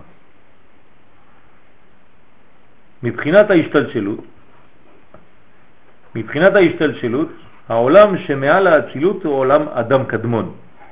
כן, דיברנו על העולם הזה, שם הייתה שבירת הכלים, והתיקון היה עולם האצילות. בתוך המציאות שנקראת עולם קדמון, אני אזכיר לכם, כן, רק מטבור ולמטה של אדם קדמון, של מדרגת אדם קדמון, שם נמצא עולם האצילות. אתם זוכרים את כל זה או שצריך לחזור קצת? לא זוכר? כן. מה? על הנאי, כל כן. מדרגה על הנאי. זאת אומרת שאדם קדמון זה מציאות עליונה, רוחנית כמובן, לא מדבר על אדם הראשון, ובתוך אדם קדמון, נגיד שנצייר את זה בכוסות, כן, הנה אדם קדמון, נגיד, זה עולם גבוה מאוד שאין לנו בכלל מושג, אין עדיין בריאת האדם, אין עדיין בריאת העולם, אין כלום ממה שאנחנו מכירים. בעולם הזה, כן, זה אלוהות. בתוך האלוהות הזאת יש את כל מה שנקרא שבירת הכלים ותיקון של שבירת הכלים. עכשיו, שבירת הכלים נמצאת שם, התיקון של שבירת הכלים זה עולם האצילות, שאנחנו עכשיו נדבר עליו. זאת אומרת, עולם האצילות יש לו שם נרדף שנקרא עולם התיקון. בסדר? תיקון למה? לכל המשברים שהיו לפני. עכשיו, אם אני לוקח קומה, כל קומה הזאת זה אדם קדמון. אתם רואים, יש לו קווים, קווים, קווים, כל קו זה רמה בתוכו. עולם האצילות, כשהוא בא לתקן את השבירה שהייתה באדם קדמון, היא מתחילה מהטבור, הנה הטבור פה, אתם רואים? מהטבור שלו ולמטה, הנה, מפה, מתחיל עולם האצילות, אוקיי? זאת אומרת, כל החלק העליון, אני לא מתעסק בו, של אדם קדמון, רק מהטבור שלו עד הרגליים שלו, כן, יש לי את, זה קצת, הנה, נגיד, נגיד שזה נגמר כאן, כן, זה עולם האצילות, זה התיקון. אחרי זה מעולם האצילות אותו דבר, כן, יבוא עולם הבריאה, מהצבור שלו ולמטה, ואחרי זה עולם היצירה, ואחרי זה עולם העשייה, אותו דבר. בסדר? אדם קדמון כאילו מתוקן? אדם קדמון, תיקונו זה עולם האצילות. זהו. כן, בסדר? זה לא שהוא מקולקל ומתוקן כמו שאנחנו מתקנים רכב, כן? אבל זה מדרגות רוחניות, לא נחזור כי זה, זה עולם ומלואו, אבל התיקון, מה שאנחנו צריכים לזכור, שהעולם שלנו, המציאות שלנו, מתחילה מעולם האצילות. כלומר, כל המחשבה של הבריאה שלנו, שאנחנו מכירים, זה עולם האצילות. עולם שהוא כבר מתוקן בשורש. כן, זה נקרא עולם התיקון. אחרי זה יורדים, יש השתלשלות ואנחנו צריכים לגלות את עולם האצילות גם בעולם הזה. בסדר? אז אם נרצה לעשות השוואה בין עולם האצילות לבין עולם אדם קדמון, נאמר שההבדל ביניהם הוא כמו ההבדל בין רצון לבין מחשבה. הרצון הוא צורה מופשטת ללא גבול, כן, זה רצון, אני רוצה, ואילו המחשבה היא מייצגת כביכול חלק מהרצון, החלק הרלוונטי, התכליתי. כלומר, מי זה לעומת זה, כן? עולם האצילות, מה הוא הופך להיות? אכן, עולם האצילות הוא עולם המחשבה, ועולם אדם קדמון הוא עולם הרצון. אדם קדמון הוא לאין ארוך גבוה מאוד, אין סופי, ביחס לעולם האצילות שהוא רק תכליתי. משם אני כבר בונה מנגנון שהולך להיות בו ממנו עולם. בסדר? אז מי יותר גבוה? כמובן אדם קדמון הרבה יותר גבוה. כן? ובתוך המדרגה הזאת שנקראת אדם קדמון, כן, מתחיל המנגנון של עולם תכליתי שהולך לכיוון של בריאת העולם. בעולם אדם קדמון אין ספירות, כמובן, כי הוא גבוה מאוד ועדיין אין צמצומים, אין כל מה שאנחנו מכירים. אפילו שאמרתי מקודם שזה מהטבור שלו ולמטה, זה רק כדי להמחיש, כמובן. אל תתפסו את הדברים, חז ושלום, בחוש. אין פרצופים, לא שמות, לא כינויים, אלא הוא אור פשוט, רצון פשוט. כל התיאורים של ספירות או פרצופים המצויים שם, הרי אין בהם, אין הם באים אלא כדי לסבר את האוזן. כן? רק צריך לזאת שלא ישבר את האוזן. כן? ואכן, רק באצילות מתגלות עשר הספירות, ובעולם האצילות התגלה המאציל להיקרא בשם י' כו' כלומר, השם י' כ' ו' כ' הוא לא יכול להיות באדם קדמון. הוא לא מתגלה שם, כן? כי אם אתה מגלה שם כזה, אז אתה כבר עושה צמצומים וספירות ומדרגות. שם באדם קדמון לא משחקים עם זה. אז השם הזה, שם הוויה ברוך הוא, ברוך שמו, מופיע בעולם האצילות. כן, לא לזלזל בשם הזה, חז ושלום, כן, שזו רק ממדרגה כזאת או אחרת. זה הגילוי, ככה הקדוש ברוך הוא רצה, כן, זה, זה עצמות השם. וזהו הגילוי הגדול שבעולם האצילות, זה השם הזה, י' כ' ו'. כלומר, עולם האצילות זה שם י' כ' ו' כ'. כל פעם שאני רואה י' כ' ו' כ' זה עולם האצילות. י' זה חוכמה, ה' בינה, ו' תפארת, ה' מלכות, של עולם האצילות. שעצמות המאציל, עצמות אור אינסוף, מתלבש בספירות האצילות והתייחד בהם ייחוד מושלם על ידי ייחוד זה, התגלה שם הוויה הקדוש שהוא עצמות המאציל ברוך הוא. להבנת עניין חשוב זה ניקח דוגמה ממה שכבר כתבנו לאל, כוח הנשמה המתגלה רק, או מתגלה רק לאחר שמתלבשת על הגוף הגשמי. זה מה שאמרנו מקודם, שכדי לגלות אנחנו מסתירים. כן? על ידי התלבשות בגוף גשמי אני מגלה כוח פנימי. והתלבשות זו היא הדוגמה הטובה לדרך ייחודה של המהות הרוחנית עם המהות הגשמית. ייחוד מלא ומושלם. כמו כן, אור האין סוף מתלבש ומתאחד עם הספירות. אף שאין ערך והשוואה בין המשל לבין הנמשל, נוכל מכל מקום להבין את עניין הייחוד של אור אין סוף בספירות של עולם האצילות. כלומר, האנרגיה, הכוח האלוהי מתלבש בתוך הספירות ומשם מתחיל התכלית, זאת אומרת צמצומים. כדי לגלות עולם. לעומת גילוי שם הוויה באצילות, בא גילוי שם אלוהים בעולמות הבריאה, היצירה והעשייה. כלומר, הוויה זה אצילות, ושם הטבע, האלוהות, זה מה שמתלבש בתוך החומר, זה יתחיל כבר בשם אלוהים. עניין זה מרומז במעשה בראשית. בתורה מובא שם אלוהים ולא שם הוויה, כן, בהתחלה, בבראשית. בראשית ברא אלוהים את השמיים ואת הארץ. זאת אומרת, בריאה, בריאה, זה שם אלוהים. כיוון שהכתובים בסיפור מעשה בראשית מתייחסים לעולמות הבריאה, היצירה והעשייה, ולא לעולם האצילות. אבל מושג מה זה הוויות שמתייחסים מעולם העשייה, כולל לפי היצר זה הוויה. בכל עולם. בכל עולם יש את זה. בכל עולם יש את זה. גם בעולם העשייה יש אבסג מה בין.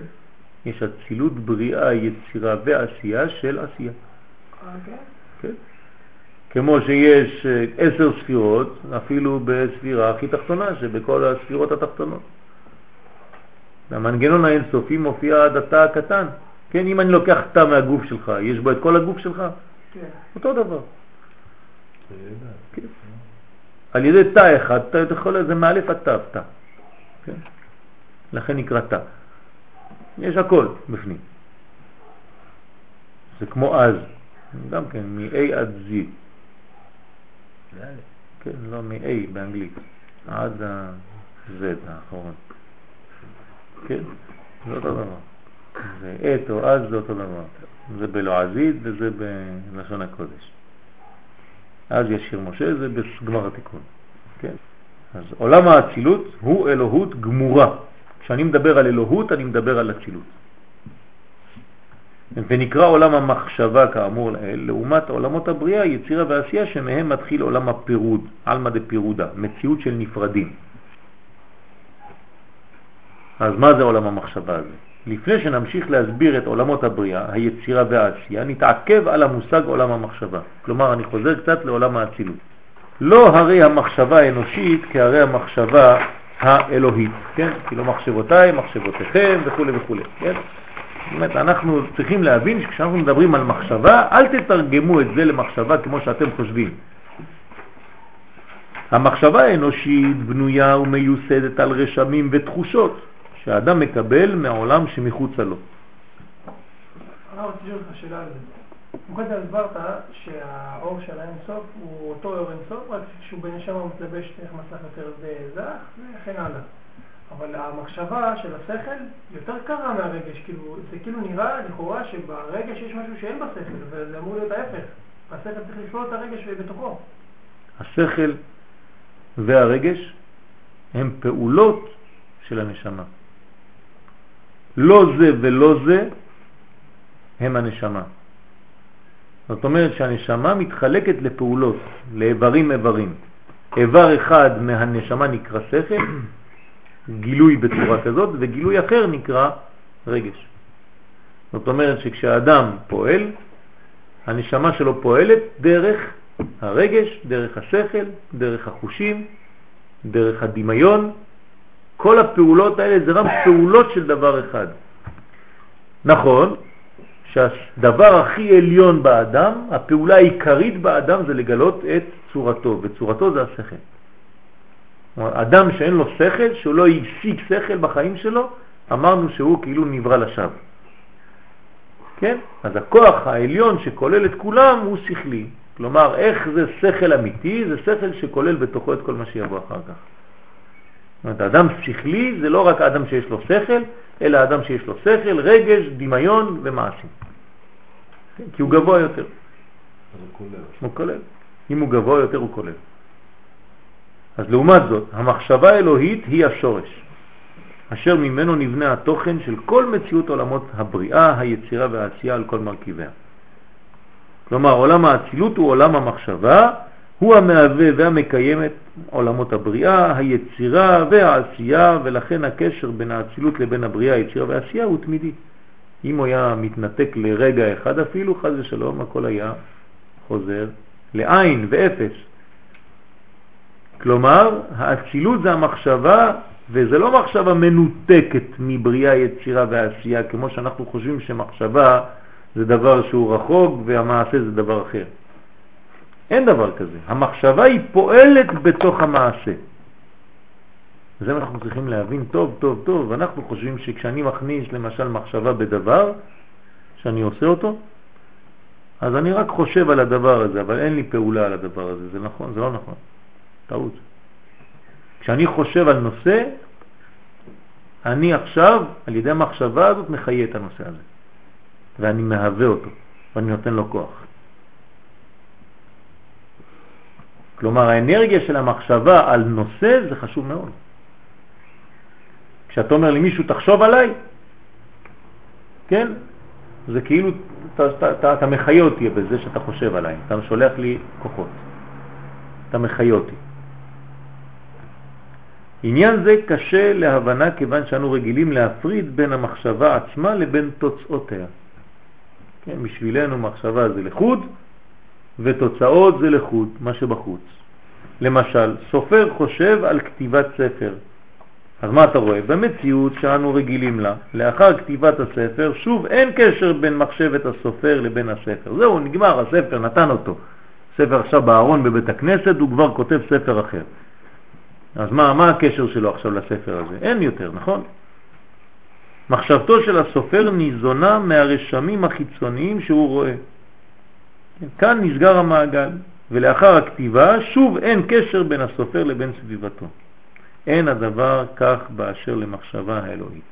הקדוש ברוך הוא לא ככה בכלל. המחשבה האלוהית, זאת אומרת עולם האצילות, כמו שהגדרנו את זה, מתלבש ומתאחד בעולמות הבריאה, היצירה והעשייה, והרי הם כגוף ונשמה. זאת אומרת שעולם האצילות לעולם פועל בעולמות בריאה, יצירה ועשייה. תמיד פועל, תמיד משדר דרכם את הכוח המחשבתי הזה. לא כמו שאני, כשגמרתי ציור, הציור ואני הם שני דברים שונים. כן, שמה הקדוש ברוך הוא ממשיך לחיות, להחיות את העולם שהוא ברא, ואת כל האלמנטים שיש בו. אם הציפור עכשיו מצייצת, שאתם שומעים בחוץ, זה בגלל שהקדוש ברוך הוא נותן לה כוח ומנהיג אותה ומפעיל אותה. אין לה כוח מעצמה לצייץ.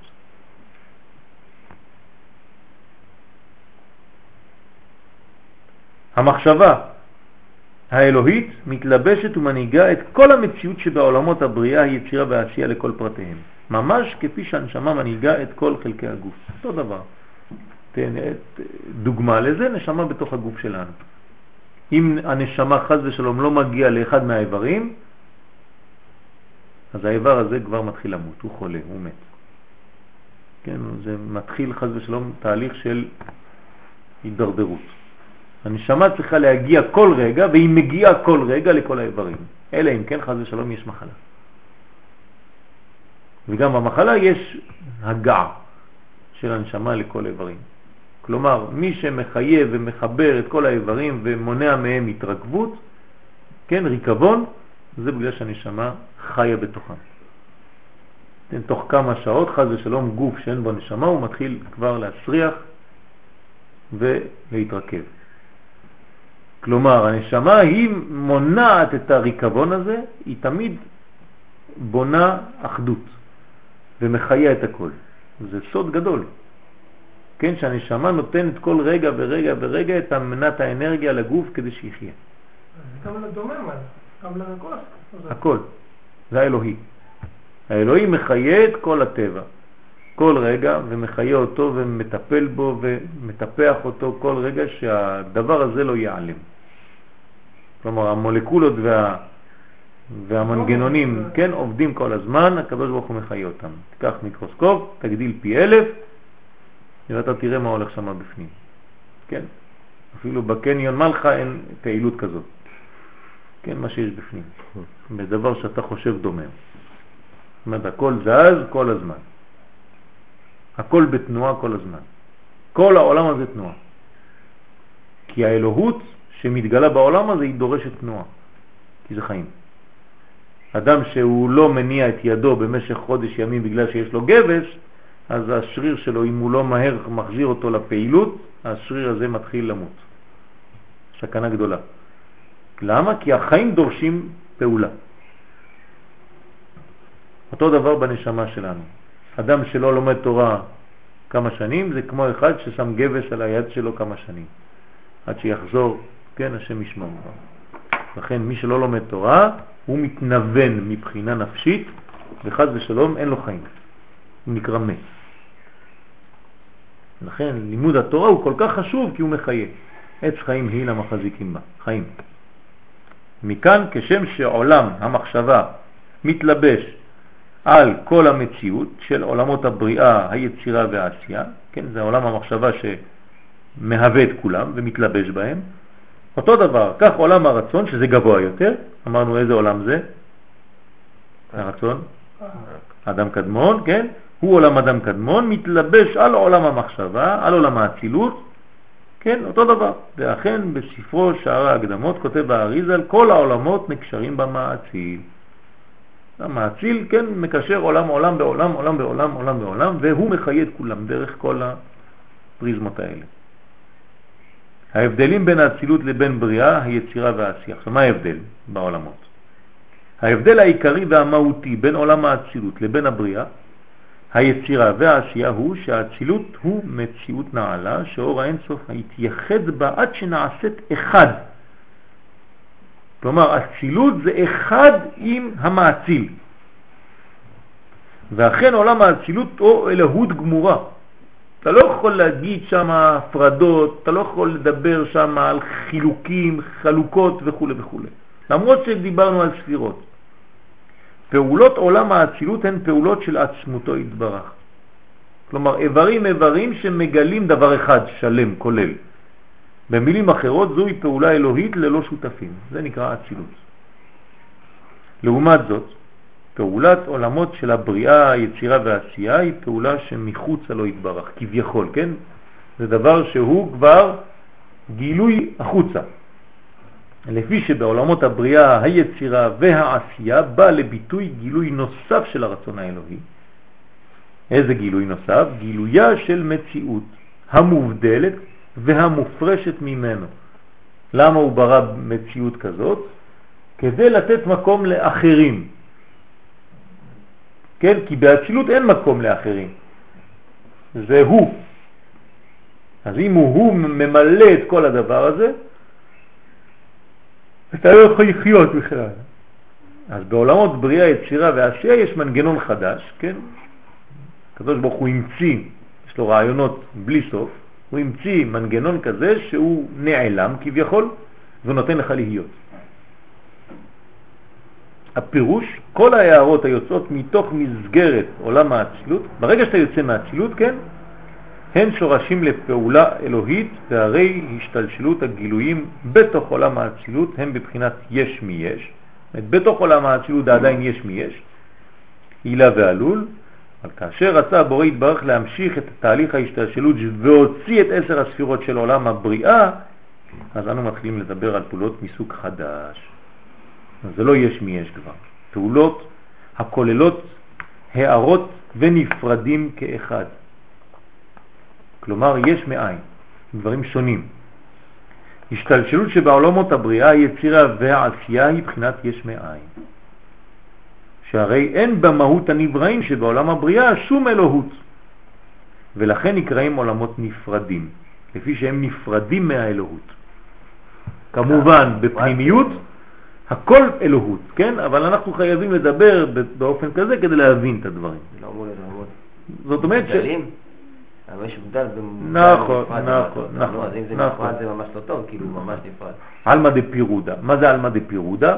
כן, עולמות שהפירוד שולט שם. זה אומר שיש, רק אתה צריך לגלות את זה. אותו דבר, לכן אני פה מסייג את דבריו ואומר שיש אלוהות בכל מקום, רק היא לא נראית. אז זה נראה לך לעין כאילו זה נפרד. תיזהר, תלמד. תלמד שאין דבר נפרד, אין דבר כזה. כן, אפילו המן אמר את זה בלי להרגיש, כן, בנבואה. כן. ישנו עם אחד, אבל הוא מפוזר ומפורד. אבל הוא עם אחד. הוא אמר את זה, הוא אמר הוא עם אחד קודם כל. אחרי זה הוא אמר מפורד, כן, מפוזר ומפורד בין העמים. כלומר, מה שאתה רואה מפוזר ומפורד וכו' וכו' זה טוב ויפה, אבל עם אחד בהתחלה. אבל למה אומרים עם? גם בלעם אמר. כן. כלומר, יש מציאות, גם פרו הראשון. כולם אמר. עם. אבל בחיצוניות זה נראה כאילו הפרדות הפרדות, כמו באיברי הגוף. אתה רואה שהבוהן נפרדת מהאוזן. מה הקשר בין הבוהן שלי לבין האוזן? כן, שום קשר, אלא הנשמה שמחיה את כולם, את שניהם ביחד. היא המתווך, היא המקשרת, היא הדבק שבין שניהם.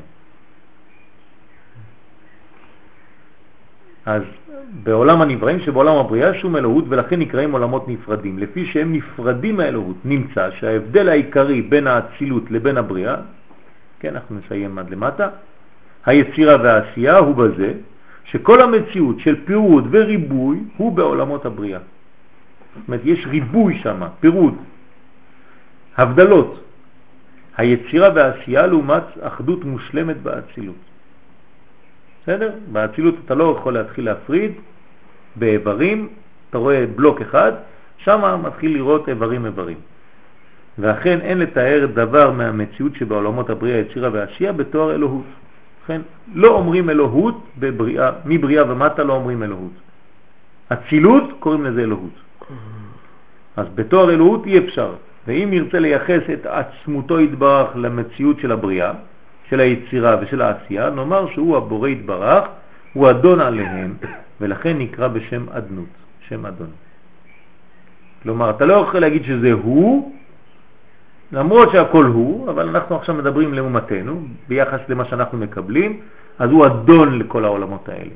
אז שם אדנות מופיע שם. וזה מורה שאינו מתייחד במציאות העולמות, ממש. אין ייחוד כמו שיש בעולם האצילות.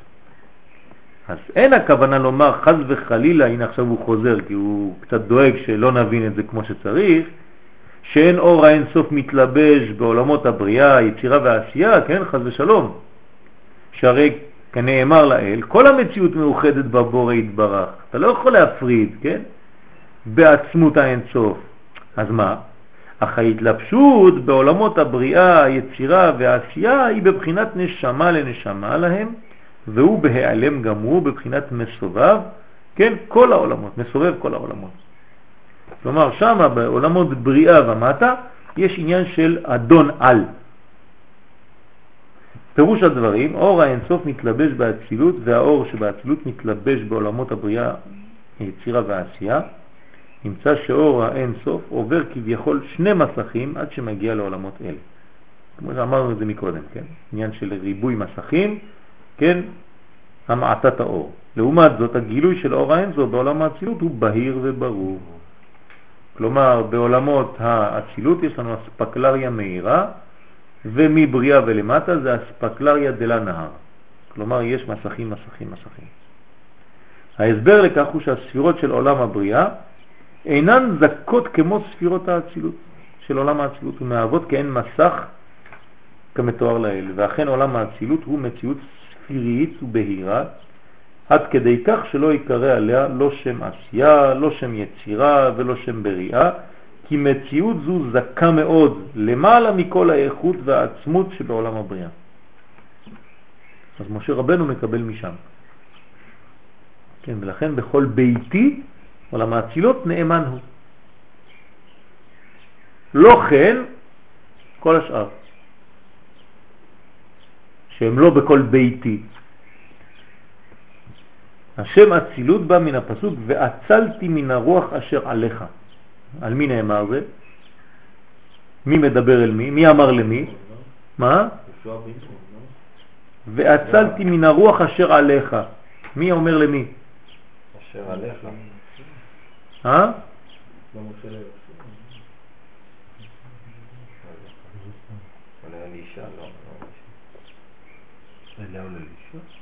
למה אתם מורחים? בתורה. קדוש ברוך הוא אומר למשה, אני נותן עכשיו ל-70 הזקנים, מהרוח שלך אני עכשיו נותן להם. זאת אומרת, מה זה, כן, ואצלתי מן הרוח אשר עליך, מהכוח שיש לך מהצילות, כן, ואצלתי, כן? ואכן, כן, אצלה מציאות זו מעולם האדם הקדמון, כן, הכל בא מלמעלה, כמובן, אבל משה רבנו מקבל וממנו מעביר לשאר. הקדוש ברוך הוא לוקח. מהות עולם האצילות הוא עשר הספירות שבו. בספר יצירה קורא להם עשר ספירות בלימה. כן, מה זה עוד עשר ספירות בלימה? בלימה. או בלימה. זאת אומרת נגד. כן? כשאתה בולם, אתה גורם להתנגדות, ולכן אתה מגלה אור. אם אין לך בלימה, כן? אם זה לא עשר ספירות של בלימה, אז זה רק עשר ספירות של גז, אין בלמים שם. אם אין לך בלמים, אם אין לך עשר ספירות בלימה, אתה לא מקבל אור. אתה רק מקבל פיצוץ אחד גדול, אור ששורף הכל. כי אין לך מעצורים. אתם מכירים את הביטוי? הוא בלי מעצורים. מתקדם, מתקדם, שורף הכל. זה לא בניין. כן, ולכן אומרים לנו חכמים ברמז, אם אין לך בולם, יש לך מבול. זה אותן אותיות. כן, אם אדם לא יודע לבלום פיו, לבלום מעשיו, לבלום רגשותיו, לבלום תאוותיו, אז הוא חז ושלום מביא על עצמו מבול של כל מיני שטויות. ואז הוא הופך להיות גם עם תוספת ה' מהבול. לא. כן. בלי מהות כביכול לפי שאין לנו מסוגלים להשיג עניינים אלה. אז פה הוא נותן פירוש אחר לבלימה, אני נתתי לכם עכשיו פירוש נוסף, אבל המושג הבסיסי של העשר ספירות בלימה זה בלי מהות כביכול. כן, בלי מה. כן, חלק התיבה לשניים, בלי מה. לפי שאין אנו מסוגלים להשיג עניינים אלה כלל וכלל. אבל זה הפילטר שלנו, זה השורש שלנו לכל העולמות. משם בעזרת השם אנחנו נמשיך בשבוע הבא בעזרת השם בלימודו.